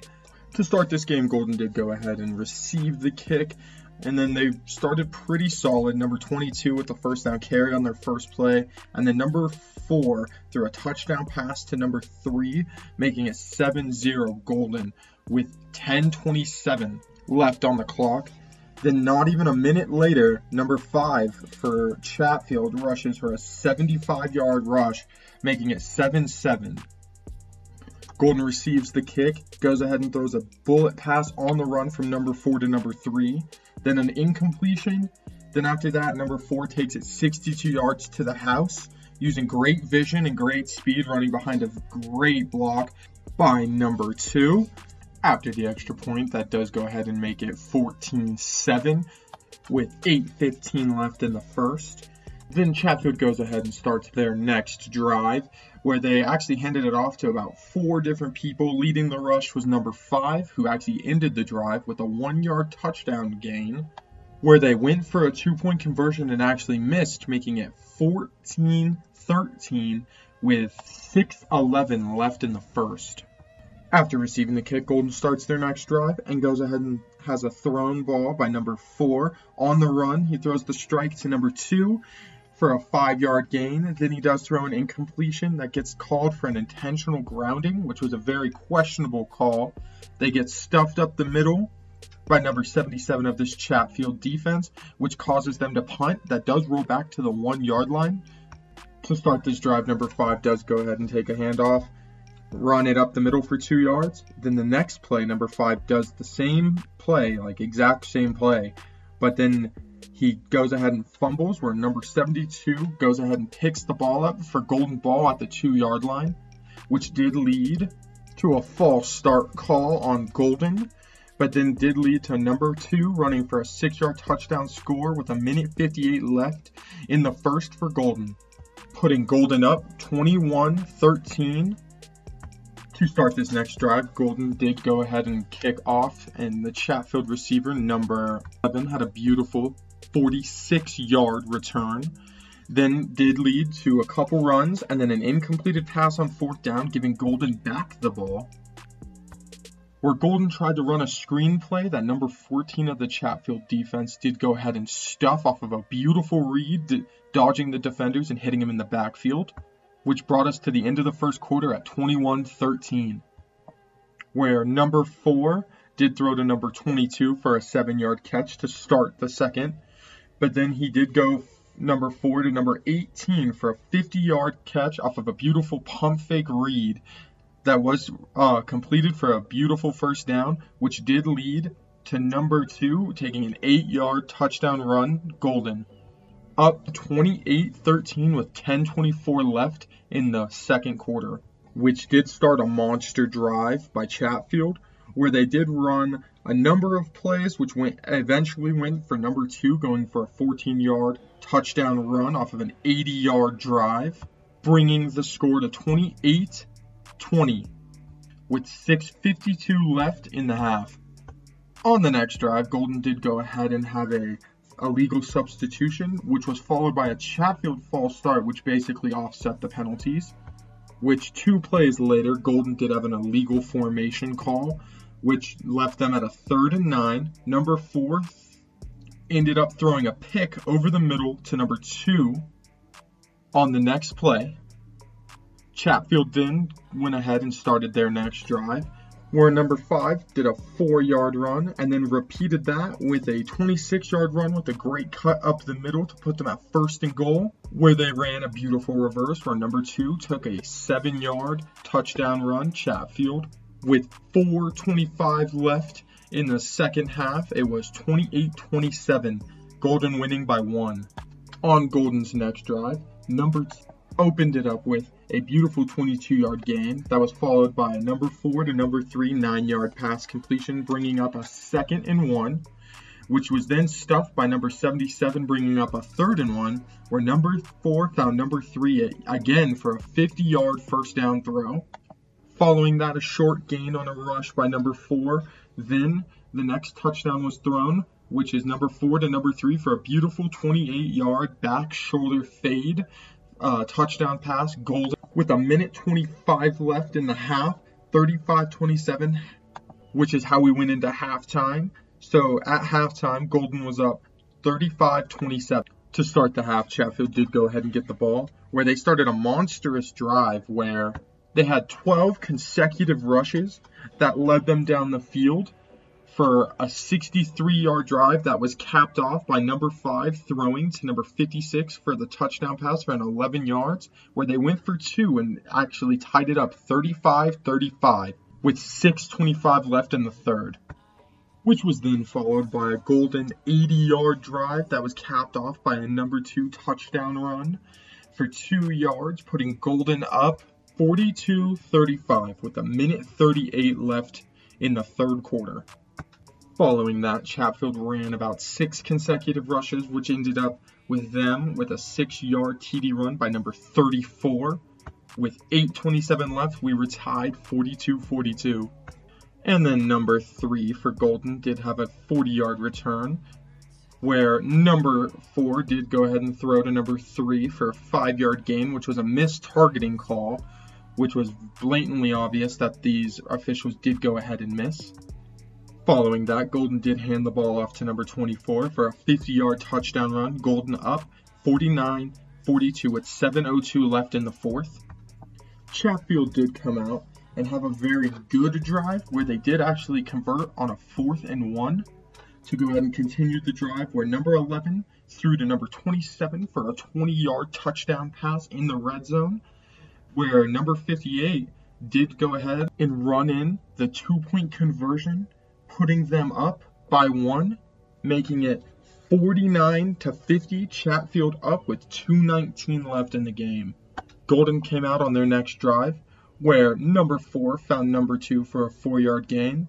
Then number four was being hurried by number 77 of this Chatfield defensive line, who was having a great game himself, where he was hurried, thrown, and picked off by number two with a beautiful ball hawking catch over the middle to go ahead and seal the game where Chatfield then ran out the clock, went into victory formation, took the kneel, and did end up beating Golden 49-50. Now, after all of that, I would like to go ahead and bring up a couple different players that I saw that were insane. Uh, number four, Giselle Riley, the quarterback for Golden. Uh, number three was his favorite target, you know, Tobias Trujillo. Number two, Lucas uh, Cavalier. He was also one of his favorite targets, not to mention running the rock very solidly. This entire Golden offensive line for getting it done against a very tough Chatfield defensive line. Now, on Chatfield's side of the ball, I'd like to call out number five, Jake Marshall. Number two, Mason Lowe. Number 10, Caden Logan. Number 58, Sam Ayers. They were all running the rock like an excessive amount and tremendously on every play. They didn't seem to ever get tired. Now, I think a huge part of this defense was number two for Chatfield, but number 77, Campbell Packbush, I'm sorry if I butchered your name, he was a monster on that defensive line. Now, going into someone that could be a player of the game for me, I would have to give it to number two. Number five had a tremendous game, but number two got it done on both sides of the ball. He had two picks, plus a number of touchdowns on offense. I think that he really is a stud and someone to watch out for later on in this game. Uh, and that will end my segment. This is Mason Austin and the Playmakers Corner podcast. Thank you. All right. Thank you, Mason Austin, for that great update. Uh, once again, just to say a couple of stats here. So for Chatfield, Mason Lowe, he forced some key turnovers on defense and scored on offense, doing it all. He rushed for uh, 12 times for 71 rushing yards, two rushing touchdowns. He also hauled in two big interceptions over JR4 over at Golden. And then senior Jake Marshall for Chatfield. Uh, he also went crazy, completing three or four passes for 15 yards, a passing touchdown while running 42 times for 296 rushing yards and two rushing touchdowns as Chatfield just barely beats Golden 50 to 49, and this will definitely affect the RPI rankings and uh, playoff seeds moving forward. And speaking of games that are going to affect playoff seeds and rankings and all that, and whether they make the playoffs or not, we have Pueblo West versus Fruita Monument, and so Fruita Monument will actually win this one 26 to 21. Both teams are now 5 and 3 following this close game. And really there was only one turnover this game. Other than that, it was a pretty clean game. But one turnover this game and it was Cole Brinkley throwing an interception to Peyton Nessler on Fruita Monument in the first quarter though. Um, but that would set up the first touchdown for Fruita Monument and get them on the board. And you know, leading into the fourth quarter, it was really only a one score game throughout the whole thing. But in the fourth, with nine minutes left, Fruita Monuments Kazen Stegelmeyer, at least that's how I'm going to pronounce it, he had a 65 yard touchdown run to go ahead and put them up 26 to 14. But Pueblo West was not out of it yet because right after that, the next play on kick return, Jacob Trader for Pueblo West would, would return the kick for a touchdown, making it a 21 to 26 game. Now, after that, you know, there's about, I would say, nine ish minutes left in the game. Fruita Monument would use up most of the clock and give it back to Pueblo West with only 55 seconds left in the fourth quarter. And then what would happen? Uh, Pueblo West would drive, but Fruita Monument would have a huge defensive stop to basically end the game and escape with a 26 21 dub over Pueblo West in a very good game. Now, uh, on Thursday as well, we have another big game.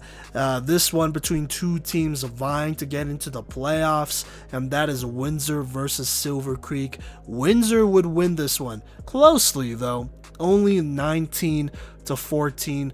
Uh, Windsor would get a fumble in the second quarter with about four minutes left or so to eventually set up a rushing touchdown that would put them up 19 to 7 over Silver Creek. And y'all already know when Windsor has that kind of lead, a two score lead over teams it makes it really difficult to come back. That's a chokehold kind of lead. You know, Braden Dorman being able to come back versus Windsor, that's probably one of the only guys in the state able to lead a comeback like this, especially when Windsor's up two scores. And so Windsor would control a lot of this game. But Silver Creek would once again make it a one score game with seven minutes left in the fourth quarter, following a Bryce score to Eli Hubert touchdown, uh, receiving touchdown, that is, and then they would get the ball with two minutes left. And so Silver Creek had a chance to win this game, and they would actually drive to the inside of the Windsor 20 with about a minute left, but they would not be able to score and beat Windsor. And, you know, they'd uh, escape. Windsor would escape with a 19 to 14 win. This would have been a huge dub for Silver Creek if they could pull it off, and it would have kept their playoff hopes alive. I mean, it's still alive, but it would have put them in a better spot playoff wise, uh, is what I mean there. But both of these teams needed the dub to keep their playoff hopes alive, and well, Windsor gets the huge dub, moves to 4 and 4, while Silver Creek drops to 3 and 5, losing their fifth straight game. And so, Silver Creek, they're not, I wouldn't say they're exactly out of it yet, but they need to win out. If they lose another game, then they're probably out for good. Now, speaking of Longmont teams, though, we have Skyline. They faced off with Monarch. And oh boy, they, they almost lost this one to a Monarch team who is like 2 and 7 right now because Skyline did end up beating Monarch, but they won 35 to 34 and they almost blew this game. I'm not going to lie. They were asleep for a good chunk of this game because it was about well the score was 28 to 6 with three minutes left in the third quarter with Monarch leading before Skyline woke up with an offensive explosion, scoring 22 unanswered points on rushing touchdowns from uh, Rahman Carson, Wayne Drews, and then a passing touchdown to Logan Miller that would eventually force overtime when all is said and done. In overtime, Skyline would throw a passing touchdown to take their first lead of the game. I believe Logan Miller actually caught that one. Um, and they would kick the PAT, making it 35 to 28. And then Monarch would actually score a rushing touchdown, but unfortunately, instead of going for the PAT, they went for two. They went for the win and they missed it. And so Skyline survives Monarch and win 35 to 34. Logan Miller, who previously played quarterback earlier in the season, is now at receiver while uh, Caden Box is at quarterback. He had a huge game this game, carrying the ball uh, three times for 38 rushing yards. He also caught seven balls for 135 receiving yards and two receiving touchdowns. He also got a two point, a key two point conversion to kind of help mount this 22 point comeback by Skyline against Monarch, preventing the upset and staying in the playoff race. Uh, very much in the playoff race. Now, if we go a little bit south, we got Bear Creek versus Stanley Lake. This was another close one and almost upset here. Uh, Bear Creek won. They beat Stanley Lake 27 to 21. Uh, Bear Creek almost uh, drops this one, but they prevail and improve to 6 and 2, while Stanley Lake is now 2 and 6. At halftime, it was 21 to 20 with Stanley Lake leading, but Bear Creek would score in the third quarter to hold on and to win this game. Um, here's some Bear Creek stats here. Jaden Minter, the quarterback, he won 12 of 24, 180 passing yards, two passing touchdowns. He also had six carries for 13 rushing yards. Uh, Ryan Segovia, he had 20 carries for 166 rushing yards and two rushing touchdowns as Bear Creek goes on and beats Stanley Lake, avoids the upset. Now, on the other hand, uh, going back up just a little bit more, we have Brighton versus Broomfield. Broomfield continues to take care of business. They beat Brighton 37 to 27. Cola Crew and Broomfield wins their third straight game um, against Brighton, like I said, to improve to four and four on the season, keeping their playoff hopes alive. They are on fire with their third straight dub, but they play a very tough and undefeated Erie team on Friday. Uh, if I'm just gonna be honest, if Broomfield wins that game against Erie somehow, and this Erie team is tough, but if they do end up being Erie, I think they are secure in their playoff spot and uh, they don't have to worry about anything. But if they lose, the picture becomes a little bit blurry. We'll talk about the RPI rankings here soon. Here uh, after I go through all of this, but let me keep going. Uh, Pine Creek they play Chaparral. They easily beat them 48-21. Uh, they roll and take care of them, moving to seven and one, dropping uh, them to four and four. Jojo Roy, 12 of 17 for 135 passing yards. He also had 15 carries, 103 rushing yards, 4 3 rushing touchdowns. I believe freshman quarterback Cameron Cooper actually got in as well, threw a touchdown, also threw a pick, so he has some experience there. Now on Saturday, this was going to be a big game for Longmont. Um, they're playing Loveland. They played them at 11 a.m., but unfortunately, Longmont falls short against a very tough, and I believe well, they're not undefeated. They lost to Ralston Valley, my bad. But a very tough Loveland team and they lose 14 to 35. This Loveland defense shut down this offense with a great defensive performance. Longmont is now 4 and 4. Uh, Loveland rolls to seven and one, so Longmont still kind of being one of those on the bubble teams. You know they need to keep winning games to secure this playoff spot. They're not secure just yet, so We'll have to see there. But Loveland uh, had a fantastic game, had four sacks, two interceptions against one of the top offenses in the state, and only hold them, held them to 50 rushing yards as well, all from Keegan Patterson. So another dominant performance by Loveland. Um, a little bit more south, we have Vista Ridge versus Montrose. Uh, this was a I would say a relatively close game, but unfortunately, uh, Vista Ridge does drop this game. Montrose wins. Uh, I don't know if I would have predicted this at the beginning of this season, but Montrose does win this game, uh, despite Braden Dorman for Vista Ridge going 27 to 46 for 331 passing yards and three passing touchdowns. Did throw a pick though, but Montrose they outlast Vista Ridge, improved to 8 0 while Vistaridge is now 5 and 2 on the season with, you know, losses to Montrose and Pine Creek. You can't really get mad at that. And then the last game on the 4A level that I want to talk about is Grand Junction Central versus Greeley Central. Just going to mention it uh, very briefly, but This was going to be a tough game for Greeley Central. Originally, I had them predicted uh, beating Grand Junction Central, but unfortunately, Leon Ramirez, he was out this game with a concussion, I want to say. At least that's what Genoa told me on Thursday when I saw him at that university game, University versus Eaton game. So, um, you know, this isn't a bad loss. I'm just going to be honest. This really isn't a bad loss without Leon Ramirez, your top guard and defensive tackle, just lineman in general. You know, you still only lose by five to a solid Grand Junction Central team. So, there you go.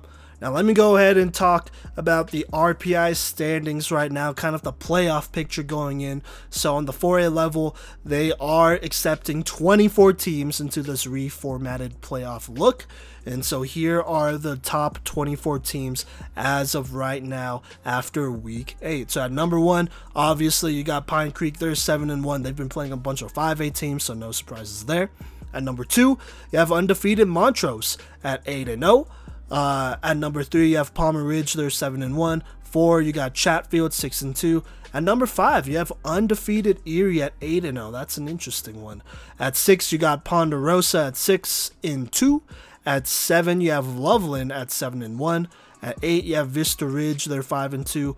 At nine, you have Pueblo West at five and three. Interestingly enough, above a couple teams here. Uh, in number ten, Dakota Ridge, who is undefeated. Number eleven, Bear Creek, who has only lost two games, and number twelve, Golden, who only ever lost to number four Chatfield. So that's really interesting there to see Pueblo West this far up. You also have them above Fountain Fort Carson, who's at 13, and they are 7 and 1. But I digress. At 14, you got Food and Monument. At 5 and 3, 15, you got Denver South, only has one loss on the season. 16, you have Mesa Ridge. At 17, you have Falcon. At 5 and 2, I want to say. And then at 18, you have Longmont holding on at 4 and 4. Uh, Broomfield is right there at 19. Windsor at 20. Aurora Central 7 and 1, but at the 21 spot right now. Uh, Skyline is in there at 22. They're 5 and 3. And then you have Vista Peak 23. And right now at 24, you have Cheyenne Mountain. Now, going into the playoffs, here's the interesting thing. So, if you look at a couple episodes ago, I did do a breakdown on the I 25 league teams. Only one team from the I 25 league can make it, and that is the league champion. And so right now you have Falcon at 17 at 5 and 2, and then you have Cheyenne Mountain at 24 at 7 and 1. Now only one of those teams can make it, even if one of them um, has a good enough record. I would say. So that's considered a developmental league. And so this week on Friday, Cheyenne Mountain does play Falcon at Falcon. Whoever wins that game will probably end up going to the playoffs. That's how real it is right now. So that's basically a playoff game right now. Whoever wins between Cheyenne Mountain and Falcon will make the playoffs, and they'll probably be at that 24th spot in these RPI rankings when the playoffs do come around. So, with that being said, it's going to be really interesting to see what happens because uh, if one of them can only make it, then that means there's going to be an open spot. And so basically, this Friday, we have a basically a playoff game between Cheyenne Mountain and Falcon. Whoever wins basically gets in, assuming, you know, they win the rest of their schedule, which they should. You know, I don't really have a lot of, uh, I don't know, there shouldn't be any surprises there, to be honest with you. It's either going to be Falcon or Cheyenne Mountain at this point, which is what I predicted. But regardless, the loser will not make the playoffs. And so at 25, you actually have Grand Junction Central at four and four. So they are still very much in the hunt. Uh, they, I mean, they just have to keep winning games, right, to stay up there. But depending on who wins between Falcon and Cheyenne Mountain, I mean, one of those teams is going to get kicked out, and that leaves an opportunity for uh, one of these other teams on the bubble to make it in. But outside of Grand Junction Central at 26, you do have Stanley Lake. Uh, they are two and six though, and then at 27 you have Heritage, and then at 28 and 29 you have, oh sorry, 28, 29, and 30 uh, you have three teams that are both that are all three and five. Uh, Brighton, Air Academy, and Silver Creek. Brighton being 28, and then Silver Creek being 30. And so, you know, I don't know, one of these teams might be able to sneak it in. Silver Creek, they have lost five straight against quality opponents, but I do believe if they do get to 500, that's a pretty strong, that's a pretty strong case to make it into this top 24 here other teams to look out for. I mean, you got Broomfield; they are winning right now at four and four, um, but they could still, you know, potentially get kicked out of the playoffs. We'll have to see. Longmont, they're at four and four as well. They could definitely move down, you know, potentially. Uh, I think probably one of the more surprising teams. I think they're probably rated a little bit too low. Is Aurora Central at 21. Now, here's the thing: Aurora Central they play number 15 Denver South, who is also seven and one right now on Thursday. Cody Stauffer and Mason Austin will actually be in that game. And a uh, quick shout out to Aurora Central. They personally invited us to come to that game. And so I know those boys are really excited to see that one over there. And so that'll probably affect the rankings there, you know. And so this is definitely still a pretty close playoff race. There's good there's probably a lot of room. There's definitely a lot of room for moving up and down as far as rankings go. It just depends how the rest of these leagues league games go across the state. But we'll definitely be at a couple of those. Uh, I know Mason will actually be at the Dakota Ridge and Golden game, and so that'll be a big one as well. I will be at the Falcon and Cheyenne Mountain game to see who eventually probably makes the playoffs out of the I 25 league. So we're going to have to see there. But with that being said, let's go ahead and jump into 5A ball. So not a lot of games I really like really want to talk about on the 5A level. I only got 4 here. Um, one of them being Mason Austin as well. He's going to talk about our game of the week from last week. So there you go. But let me go ahead and get this started. So I was actually able to go to this Legend versus Douglas County game. And man, oh boy, Douglas County, they have a great quarterback. They have a very good running back in Stonebreaker. They have a good receiver slash special teams guy or gadget player in Chase Nelson. But other than that, they really don't have much. And Legend, I mean, they're looking strong, man. Colton Warner had a good game. Bryce Vaz, uh, he had a lot of big runs. Uh, Jackson Rush, he's out there as well. And so I'm not going to go. I, I, don't know. I feel bad going into the stats, so I'm not going to. But Legend blows out Douglas County in Douglas County, by the way, beating them 49 to 7. This game was not close at all, really at any point except for the beginning of the game. But Legend takes care of business and uh, they move forward. In Douglas County, they drop another game here. So there you go. Now, on the 5A level, this was another really big matchup between Fairview and Fossil Ridge. Both of these teams will probably make the playoffs, but you know, beating the other one would have helped them ranking wise for sure in the RPI. Uh, but Fairview goes ahead and survives a very hungry Fossil Ridge team and moves to 5 and 3, dropping Fossil Ridge to 3 and 5. And so this kind of hurts Fossil Ridge's playoff chances if they can't win um, their last two games, which are must win games right now. But we're going to have to see, you know. Fossil Ridge is in, in they're in an interesting spot. You know, that's all I could say. They're in a very interesting spot here. Fairview, they continue to cement, you know, their spot in the playoffs and move up a couple ranks. Um, but right now, let me go ahead and go over the stats. Beckham Kritza, the freshman quarterback over there, 28 of 39 for 295 passing yards, one passing touchdown. Very solid, clean game. Um, but I think the I, I don't want to say the real star, but one of the biggest stars of this game was junior Zach Lewis. He ran 13 times for 123 rushing yards and three touchdowns for Ver for Fairview.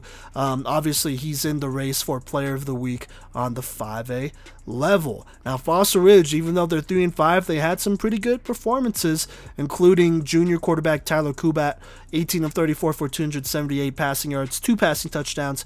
Also had two carries for seven yards and a rushing touchdown. Nathan Hallmark keeps his sack streak alive. He has had a sack every game uh, so far this season, including this one. He had one sack and two hurries, but unfortunately, it just wasn't enough. Fairview outlasts Fossil Ridge 25 to 23. Now, before I talk about the game of the week, or before I have Mason talk about the game of the week, which is Cherry Creek versus Arapahoe, I have to talk about Pomona versus Arvada West. Now, Pomona would blow out Arvada West, who, you know, they've been having a pretty good season. But I think the biggest storyline here is the return of Dom Nichols to this Pomona team. And with Dom Nichols on this team, this is a very different squad. You know, going on uh, in the season, you know, they weren't a bad team. Uh, Dion Mays, Chase Muller, they've been pretty much the workhorses uh, for this Pomona squad, you know, doing their thing and they've been uh, they've been successful. They've won more games than they lost them for sure, you know. But Dom, he definitely adds a different dimension. You got to remember, last year this is the same guy who ran for a thousand yards in a shortened COVID season, and so this dude, he is way too talented to be on the sideline, you know, and he still has to earn his offers and whatnot, and you know he's just a talent out there, and unfortunately with Vista Ridge it didn't work out. And if you go back a couple episodes, specifically the Vista Ridge versus Pine Creek, um, uh, whenever they played, but that week of the recap, I talked about Dom's situation and I said, Chassa, you gotta free this dude. Colorado football is better when Dom Nichols is playing. And, you know, in his return, he didn't really get a lot of opportunities, but he made the most of those opportunities. And so here's the stat line for this Pomona team that did beat Arvada West 42 to 14. So Dom Nichols had only two rushes, but for 50 yards and a touchdown. Also snagged a catch for four yards. And then he also had a 90 yard kick return for a touchdown to mark his return back to Pomona, and I'm sure they love to have him back.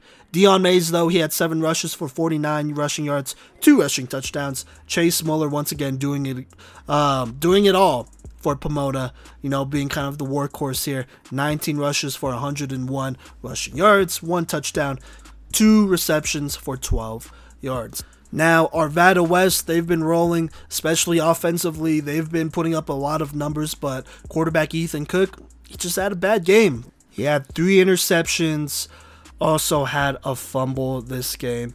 You know, he's still kind of a young quarterback, so I don't exactly blame him. This Pomona team, uh, I mean, they're they're good. You know, they they were good before Dom, but they're even better now. They could potentially even make a pretty deep playoff run. And actually, I saw Dom at the Junior Buffs game on Sunday. I got to talk to him for a good bit. You know, he's feeling good. Um, relationship with his coaches are very good right now at Pomona, and you know his boys they've accepted him back and they're ready to go to work. You know, they're definitely ready to go back to work and get it done. Now, I know there is some outrage in the Colorado community about this. Uh, look, I'm going to give my personal opinion. I think Dom Nichols, he's a good guy. I've met him multiple times, I've talked to him. He deserves a chance to fight for a legitimate D1 college offer because he is a D1 talent. There's no doubt about it.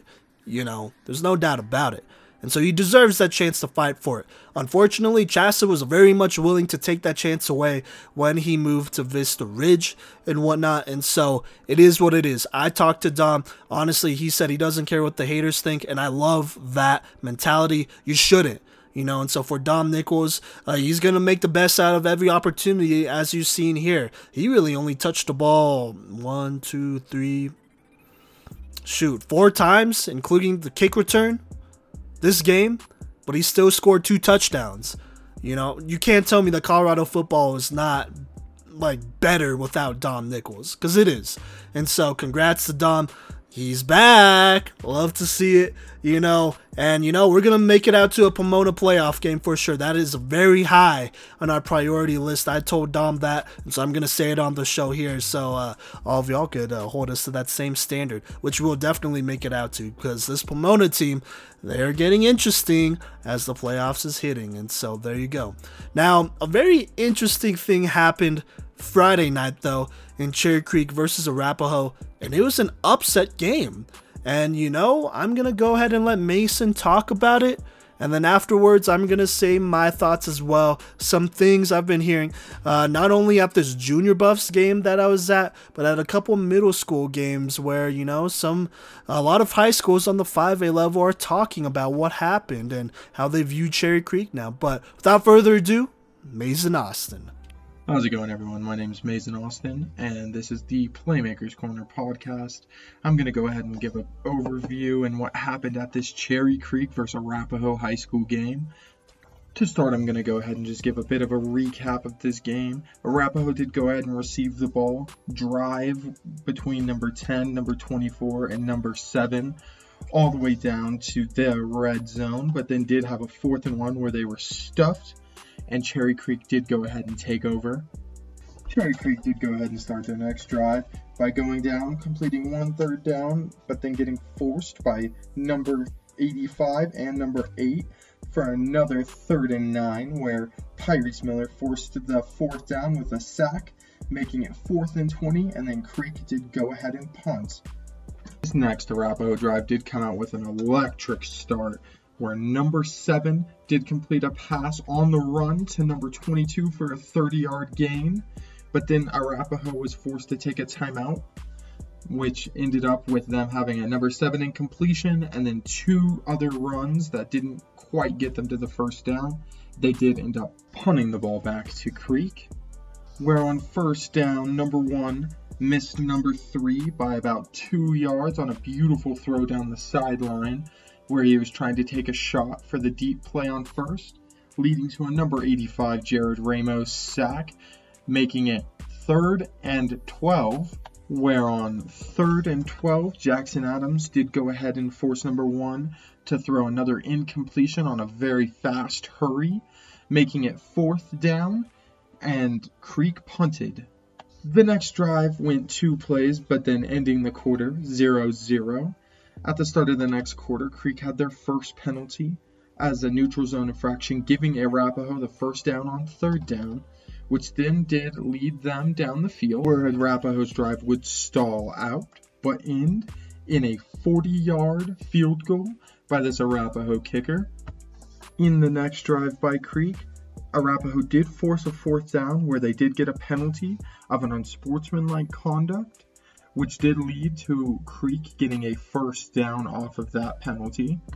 Creek slowly but surely drove down the rest of the field where at the end of it they did stall out the same as Arapahoe, but did end up kicking a 33 yard field goal for a tied game at 3 3. On the next kickoff, number 4 did have a 38 yard return, which led to number 24 leading them down the field for a total of 24 yards after 5 attempts to go ahead and have number 7 hit number 84 for a 17 yard pass which he did get pulled down by the face mask by Creek, which did go ahead and give them another additional 15 yards. Arapahoe again began to run the ball, which they did catch Creek with too many men on the field, which it gave them another first down. The next play after the first down play was a false start by Arapahoe, where Creek did end up capitalizing on that, forcing a fourth down and one, then stopping Arapahoe. so it was Creek ball, where number one did find number 14 for a 55 yard gain, then called a timeout. Number one then found number three for a 10 yard gain. And then number one did take the ball outside of the pocket while being rushed and ran for another 10 yards. But then Creek did get a delay of game. Then timeout Arapahoe, timeout Creek right at the end of the quarter. Number five did run out the rest of the time with a seven yard gain which would, did put them at 3 3 at halftime. To start the half, number 42 did go ahead and sack the Creek quarterback, and then number 5 got stuffed, where they did take a shot down the field. Number 1 looking for number 22, where it did come up to a pass incompletion, but a pass interference was called, giving Creek a first down. In the course of the next five plays, Creek did end up having to take two of their three timeouts for the half right at the beginning of the third, actually ending in a fourth and three, where they tried to run it with number five up the middle, getting stuffed by this amazing defense of the Arapahoe Warriors. Arapahoe then did go ahead and start their next drive, driving down the field slowly but surely, running the ball very effectively, leading to them stalling out in the red zone and kicking their second field goal, making it 6 3 with 4.32 left in the third. On the next drive, Creek did go ahead and throw a screen pass, which went for 10 yards, then had two incompletions and a two yard gain, which led to them punting yet again. To start the drive, Arapahoe did go ahead and come out with a number 10 47 yard gain off of a sweep play. Then Arapahoe took a timeout, but it did lead to the end of the third where they were still leading 6 to 3. They came out of that with a one play and then leading to fourth down where they did miss a field goal.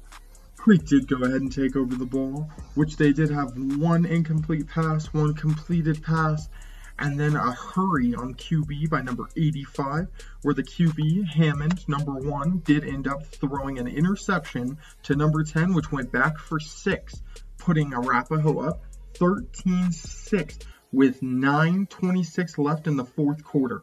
After throwing a pick, number one did go ahead and get sacked by number 85, Jared Ramos, where they after that they did have a 26 yard run, then a two yard run, and then number one found number three for a 20 yard catch, which did put number 10 down on an injury, which was a huge loss for this secondary of Arapahoes. Where Arapahoe did have three great defensive plays in a row after that, where number nine got a sack and then brought them back to a second and 15. Then a deep incompletion by number one off of a hurry from number eight. Then number one fumbled the ball and brought it then did recover it and brought it back for a fourth and 15.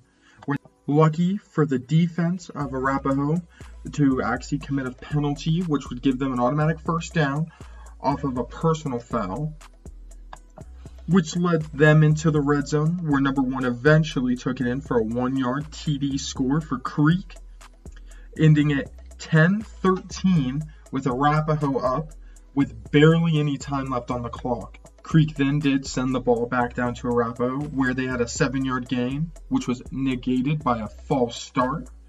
Then the number 24 was stuffed on third down, bringing up a fourth and nine on the Arapahoe 10 yard line, where Arapahoe was getting ready to punt with about a minute 25 left after Creek took a timeout.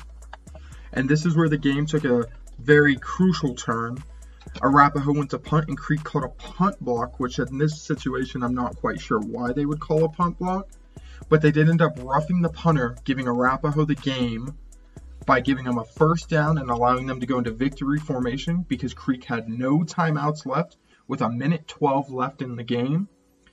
Arapahoe wins 13 10 after taking the final kneel. There's just a couple players I'd like to call out for this game. Um, the entire Arapahoe defense, I would just like to say, had an amazing game. But I would like to call out number 85, Jared Ramos, and number 8, Jackson Adams. They both played solid games. Jared Ramos having a couple sacks, Jackson Adams forcing so many different incompletions because he was forcing that quarterback to run in that pocket so much. I'd like to call out number 7, Cole Hanson, on the offensive side of Arapahoe for saying, for playing, sorry, a very beautiful game. Uh, he played game manager and he just took care of the ball and did what he had to to make the win happen.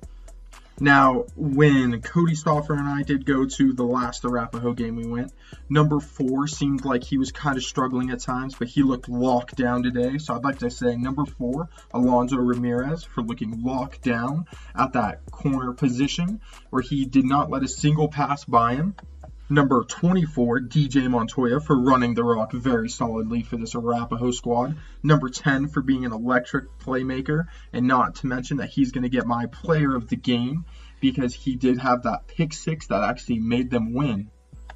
Now, I'd like to note that number one, Christian Hammond for um, Creek, did have an amazing game, even though he was under pressure, and this Creek offensive line could not handle this Arapahoe defense as well for this Creek squad, I'd like to say number 22, Aaron Boyd, had a very solid game. I'd like to say number 5, Logan Brantley, did end up running the rock very effectively for them.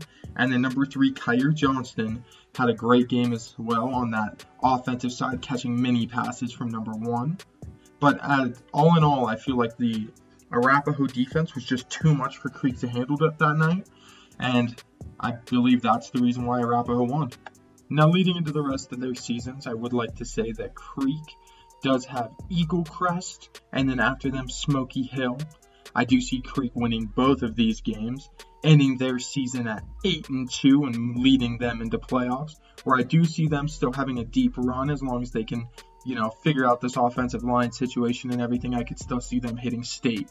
I would really also like to see a rematch between this Arapahoe High School and Creek team and see what type of adjustments each team makes to try and make this an even more electric game. Now, looking forward for the rest of this Arapahoe High School schedule. They do have Smoky Hill, and then after that, they do go ahead and face on a Thursday night. They face Grandview High School.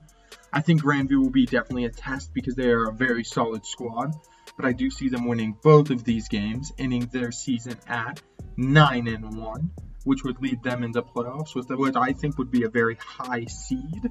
But then at the same time, I see them going very deep as long as this defense still keeps playing at the prospected levels that they are. And I feel like that Arapahoe could make us a run for state as long as they keep playing the defensive ball that they are playing and allow their playmakers, like number 10, Pyreese Miller, to go ahead and make the plays that he needs to make and the whole squad needs to make just to go ahead and win. So that will go ahead and end up my segment going in and talking about this Arapahoe versus Cherry Creek football game. Thank you, and this is the Playmakers Corner, and my name is Mason Austin. All right, so Arapaho has not put in any stats yet. In fact, they haven't put in stats in like a month, so that kind of sucks. But obviously, you know, there's a couple players that are in the running for player of the week. Pyreese Miller, I would say, is definitely up there for sure. Mason told me he had a sack, that pick six that would eventually put Arapahoe over and win the game. He also had some excellent runs there as well, so he's up there. Jackson Adams and uh, Jared Ramos, obviously, they're there as well. And you know, this Cherry Creek team, they showed they're vulnerable, more vulnerable than usual, uh, I would say, because uh, you know even last week they showed that Grandview could potentially beat them. You know, Malik Singleton, he had that fourth quarter pick six, uh, that 99 yard pick six that put them in a position to win, but they didn't beat him. Now, this week, Cherry Creek, they drop a very close one against uh, Arapahoe, you know, and a loss is a loss. And so, with that being said, the talk around town, the talk around Denver, Colorado right now is that Cherry Creek is vulnerable and that teams want to play Cherry Creek. And that's not a great thing because now you got a bunch of teams that may not be more talented than Cherry Creek, but now they feel like they could beat you. And so that's, you know, that extra confidence and that great mentality might be enough to potentially upset Cherry Creek and take them out of the playoffs. Um, I know Mason said that Christian Hammond didn't play a horrible game, whatnot, but look, this is his second straight pick six in the fourth quarter, uh, second straight game where he had a pick six in the fourth quarter. You just can't have that, you know. And this one ended up biting them in the butt. And you know, Christian Hammond, he has had his struggles every now and then. I know Marte Russell was hurt when I talked to him a couple weeks ago.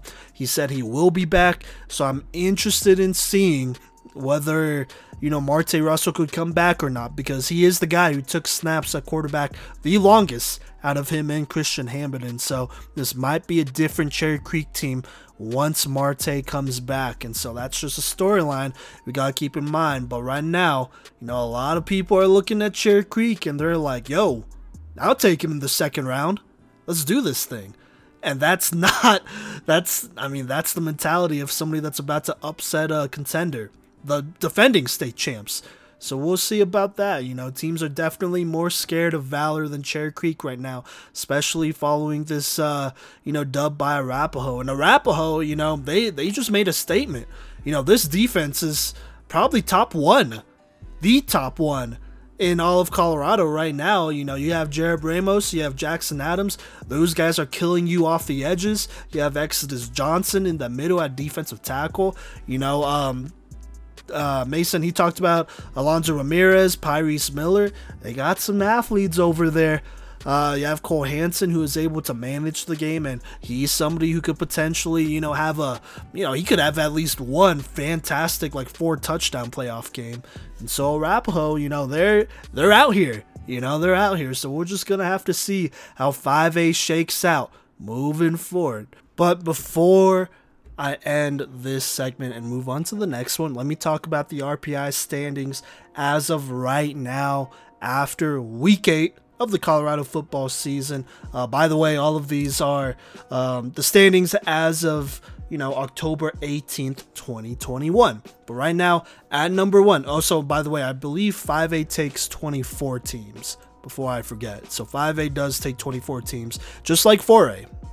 But right now, at number one, we got Legend at 8 and 1 after their huge dub over Douglas County.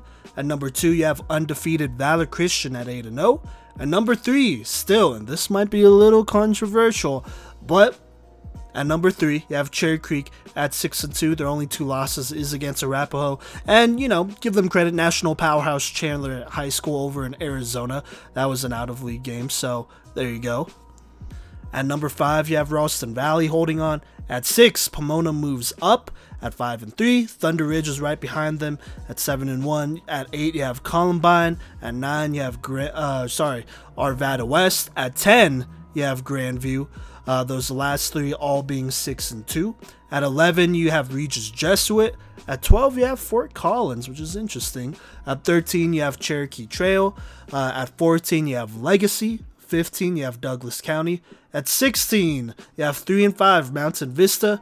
At 17, you have uh, fellow 3 and 5 team Lakewood. At 18, you have Castleview.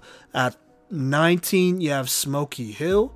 At 20, you have 5 and 3 Fairview, which is a little interesting there, only at 20. At 21, you have Chaparral at 4 and 4. At 22, you have Mullen, who is 2 and 6. At 23, you have Rocky Mountain, that is 4 and 4. And then at 24, you have Rock Canyon, that is now 4 and 4 on the season. With Westminster just outside at 25, they are 3 and 4. Now, it is important to keep in mind in the Metro 1 and Metro 2 conferences, they will only send their champion into the playoff bracket this year. And so, right now, Fort Collins is alone at the top of that Metro 1 race. Westminster, uh, they're at number 25, you know, but they are just one game behind Fort Collins, so they're in that right now. Uh, Metro 2 is a little crazy with Denver East, Far Northeast, Rangeview, and Overland all at 2 and 1 league wise and sharing first place. Um, and then no league, no league member has more than three wins overall. So there's uh, definitely a great chance that the eventual winner will finish outside the top 24, but that does mean that they will get in and possibly bump a team uh, that is ranked uh, 24th. And right now, that is Rock Canyon. So that's going to be really interesting to see how that plays out. One of those teams is going to make the playoffs. So there you go. Um, but after that, you know, you have the Jeffco League, which is sending all six teams between Ralston Valley, Pomona, Columbine, Arvada West, Lakewood, and Mullen. They're all in the top 22. Centennial League would be sending five, um, with Cherry Creek, Arapahoe, Grandview, Cherokee Trail, and Smoky Hill. And so, really, right now on the 5A level, yes, you definitely have some fighting here. I think the the playoff race to keep in mind right now is Denver East um, the Far East, the Far East Warriors, Overland, you know, those teams that are in the same conference, oh, sorry, Rangeview, that are all fighting for a playoff spot. Whoever wins that one makes it in, you know, and so that's a race in itself. Uh, I want to say as well, the Fossil Ridge at 26, they're 3 and 5. But you know they have some solid teams here, so we'll just have to see about that. You know, uh, we'll see how that works out. I know Mullen is two and six, and they're ranked 22 over Rocky Mountain and Rock Canyon. They might drop out potentially, and so there's definitely going to be some moving here at the end here. Fairview at 20 is a very interesting spot. They need to continue to win to hold this spot in the playoffs because they are kind of on the edge here. So we'll see. They're like right there with Smoky Hill, which is really interesting. Um, Castleview is there as well. You have Lakewood and Monte Vista, or sorry, Lakewood and Mountain Vista at three and five. Depending on how the rest of the season goes, one of those teams might drop out as well. And so, you know, 5A could get really interesting. They are accepting 24 teams, which means some teams will be snubbed and uh, whatnot. And so we'll see how that goes. Now, at the top here in the top 10, the rankings are pretty interesting as well, I would say. I think these are still pretty fluid. Still got Legend up there. Legend at being number one is really interesting to me. You got Valor Christian at 8 0. They might end up taking that number one spot. Cherry Creek, they only have two more games, so we'll see how that goes. Arapahoe, you know, they have a couple more games, so we'll see how that goes. Pomona at five and three is rising. Thunder Ridge is only seven and one, and they're seventh, and so you know there could be a couple more shakes as uh, the last couple weeks of the season approach. But with that being said, let's go ahead and end this segment here. I am going to take a quick break here. When I come back, I'm going to talk players of the week and then games to look out for uh, for this week. Coming up next.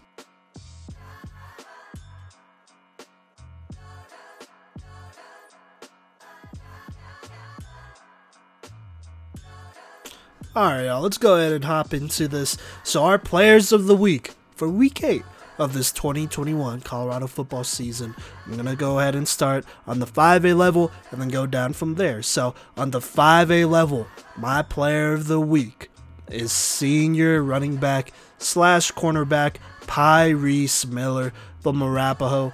He had a sack, he had a pick six, the pick six that ended up winning the game for Arapahoe, by the way.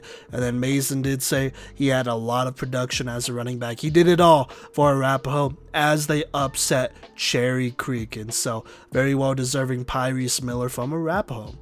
4A, we have junior running back slash DB for Chatfield, Mason Lowe. In this shootout versus Golden, he not only had key turnovers, but he had key touchdowns as well when it mattered. He rushed 12 times for 71 rushing yards, two touchdowns, while hauling in two interceptions on defense in a one point win over Golden. So there you go on the 3A level, I got sophomore quarterback from Holy Family, Rylan Cooney, who goes ahead and upsets Frederick. He goes 13 of 18 for 326 passing yards, six passing touchdowns, finding four different receivers for touchdowns. Rylan Cooney from Holy Family in their dub over Frederick. On the 2A level, I have senior running back from Eaton, Ethan Flores. He had 21 carries for 202 rushing yards, one rushing touchdown. Also caught two balls for 31 receiving yards for Eaton. He was the offense for Eaton as they battled against University, uh, top tiered, top ranked University team, by the way. And this star showed up in under the biggest lights. And so Ethan Flores from Eaton. And then lastly, on the 1A level, this was kind of tough, but I'm going to go ahead and give it to senior quarterback from Limon, Trey Hines. He had an excellent game going 7 of 7 for 130 passing yards, one passing touchdown, also rushed the ball 10 times for 74 yards and two rushing touchdowns in an absolute blowout statement game over Wray High School. And so those are my players of the week. All right, now let's talk about games to look forward to in week nine. There are a lot of games that may either decide whether a team makes the playoffs or decides the position of a team in the playoffs. So let's go ahead and start on the 1A level. On 1A, let's get started on Friday. Wray versus Yuma. Both of these teams will probably make the playoffs. It's just a matter of where they're going to be ranked. So that's going to be a big one. Uh, another huge game on the 1A level is number four Florence versus number three Buena Vista. This will be in Buena Vista. I legitimately tried to figure out a way I could make it to this game, but I just can't. And so this game should decide, you know, which uh, team will be over the other when all is said and done, most likely.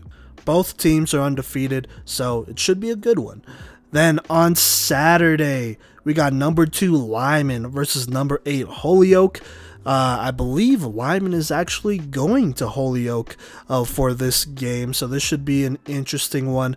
Uh, both of these teams have been talking since the preseason. I remember when we dropped our recap, you know, they was chirping at each other in the comment section, and so this should be a pretty nice, heated, emotional game. We'll see how this one goes down. We'll see if Holyoke could challenge Limon for the first time here. In addition, we have number seven Strasburg versus Estes Park, which is currently, you know, 28. Um, Strasburg, they will probably want to win this game. I can imagine a loss to an Estes Park could potentially put them in a tough spot ranking wise, which is what they don't want, and so they want to keep this thing going. And then probably the most important game, or one of the most important games on the 1A level, is Peyton versus Banning Lewis Academy. It'll be in Falcon. Uh, Banning Lewis Academy will be at home. I will be at that game on Saturday night. That should be a good one. It will be number 18 Peyton. That is 3 and 3 versus number 19 Banning Lewis Academy, which is 4 and 2. I would imagine a dub against either one of these teams, whether you're Peyton or Banning Lewis Academy, would uh, hopefully put you, you know, in a good spot to jockey for that last spot in the playoffs. Number 16 Bennett is there at 3 and 4, uh, and then Colorado Springs Christian is there as well at 2 and 4. Both of those teams will play in, so that's another loss there. But you know, Banning Lewis Academy and Peyton, uh, they could both potentially, you know, if they win this game, that's a good dub on the record, and they could make the playoffs. So that might be a huge potential you know, playoff implication type of game there. Basically, a playoff game at that point when you really think about it. Let's go ahead and hit two A ball though. On Thursday, I will be at this game. Number one, Eaton, 7 and 0, will be hosting 6 and 1 Severance. That is now number 5 in 2A. That should be a good one. I will be there for sure. On Friday, we have Moffat County versus Delta. Delta being number 10, and then Moffat County right now 7 and 0 and number two in 2A. And so that should definitely affect rankings there once playoffs come. Then you have the Academy that is now number 16 facing off with Resurrection Christian number three in the state on 2A. Uh, I don't think this game, if the Academy loses it, kicks them out of the playoffs. But, you know, if the Academy was to find a way to beat Resurrection Christian, that would be a pretty significant bump in their ranking as far as playoffs go. So definitely got to keep an eye on that. And so that'll wrap up 2A games let's go ahead and look at these 3A games for next week. And we got a lot in this top 16 here. Starting off on Friday, we have Mead versus Holy Family. Holy Family at 4, Mead at 7. That should definitely affect the playoffs and rankings there. Uh, and then down south, we got Pueblo South versus Pueblo East. Now, Pueblo South is uh, at 11, while East is at number 5, despite Pueblo South uh, being 5 and 2 and Pueblo East being 4 and 3. And so this should definitely uh, have an effect on the rankings moving forward. Moving forward um, as well, I think Cody will be at this game actually in Roosevelt, or sorry, in Fort Morgan. And so it's Roosevelt versus Fort Morgan. Number one, Roosevelt versus number two, Fort Morgan. That should definitely be a ga- big game that might decide where do the playoffs go through. You know, does it go through Roosevelt or does it go through Fort Morgan? We'll see after Friday. And so that's definitely a big one there. Another big game, we got number 8 Palisade versus number 10 Steamboat Springs. Uh, both teams, well, Palisade is 5 and 2, but they are ahead of Steamboat Springs that is 6 and 1. And so those are the 3A games to look out for. Now let's go ahead and go into the 4A level. There's a lot of games uh, that could have some playoff implications here. Starting on Thursday, um, off the bat, you got Denver South versus Aurora Central. Denver South is currently ranked 16. Aurora Central is ranked 20th, despite both teams only having one loss on the season. Cody Stoffer and Mason Austin will be out there. Uh, shout out to Aurora Central for, you know, uh, hooking us up with those tickets.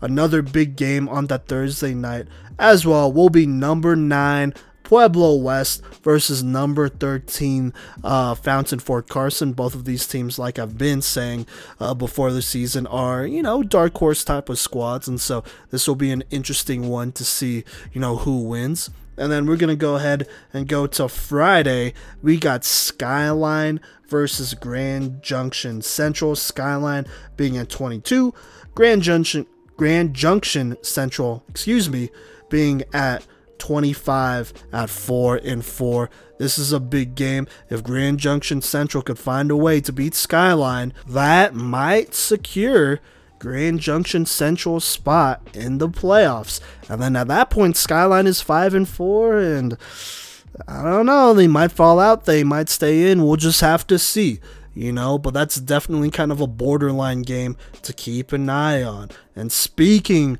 of borderline games, we have number 19 Broomfield going to Erie, playing undefeated number 5 Erie. If Broomfield wins that game, I think they're definitely going to make the playoffs. If not, I don't think that necessarily stops them from making the playoffs since Erie is ranked so high. But you know, at that point you'd be four and five, and things could get a little crazy. I think Broomfield wants to go ahead and take care of business. And then uh, finally, the last Friday game, you got Cheyenne Mountain number 24 versus number 17 Falcon. This game is to see who makes the playoffs, straight up. Who's going to make the playoffs? Who's going to represent the I 25 League? I will for sure be in Falcon to watch and cover this game. This should be a good one. And then finally on Saturday, we only have one, one for a game that I'm going to talk about here, and that is Vista Ridge, number eight, Vista Ridge going to play number six, Ponderosa. This one, I mean, I don't gotta say it at this point, you know. This should be a good one. We'll see where both teams are at. Now, finally, we're at the 5A level on Thursday. There is only one game that I find, you know, semi interesting, and that is Douglas County versus Chaparral. Douglas County is currently um, ranked 15th, so not in a bad spot. They're 6 and 3, but Chaparral, they are 21. And you know, this could go either way. Chaparral at 21, they're 4 and 4. They kind of need this dub versus uh, Douglas County, who has already lost like I want to like two or three games in a row right now. So, so if I'm Chaparral, this might be a great opportunity to go ahead and secure my playoff spot in that top 24. Now on Friday, we have Pine Creek versus number 11 Regis Jesuit. Obviously, Pine Creek, they are number one on the 4A level, and that's really the only playoffs that they could qualify for, at least this year. Uh, and so, really, I'm more worried about Regis Jesuit than Pine Creek. If Regis loses this game, this could drop them probably a couple more spots. And so, we'll just have to see about that. Uh, and then another game to look out for is Grandview versus Cherokee Trail. Grandview is currently number 10. Cherokee Trail is number 13. And I think Cherokee Trail is maybe a game behind Grandview right now as well. So that'll be an interesting one. And then we have Overland versus Rangeview. Probably not your typical game to look out for, but this is a big playoff decider. You know, you got to break these ties somehow. Um, a win over the other one would be huge and would definitely help um, their case to make the playoffs as the league winner. So there you go. And then another game to look out for is Fossil Ridge versus Rocky Mountain. Fossil Ridge is on the outside looking in at 26, looking in to Rocky Mountain that is at 23. And you know, this might be one of those games that might decide who makes the playoffs. You know, Rocky Mountain is 4 and 4 right now. Fossil Ridge, they're 3 and 5. Winning this game would put them in a pretty good spot here uh, moving forward. Really, Fossil Ridge needs to win the rest of their games to even have a chance of making playoffs. So, there you go. And then lastly, we have Ralston Valley at number five versus Columbine at number eight. Both of those teams very similar just like styles playing football, offensively and defensively. Might not be the most exciting game, if I'm being completely honest, but definitely a lot of playoff implications here as far as ranking goes. And so those are all the games to look out for. From here on out, we're going to try to give you updates on the RPI with our recaps. Uh, I believe next week, Cody will go ahead and do the week 9 recap. And then following that, I might do one more. We'll see about that.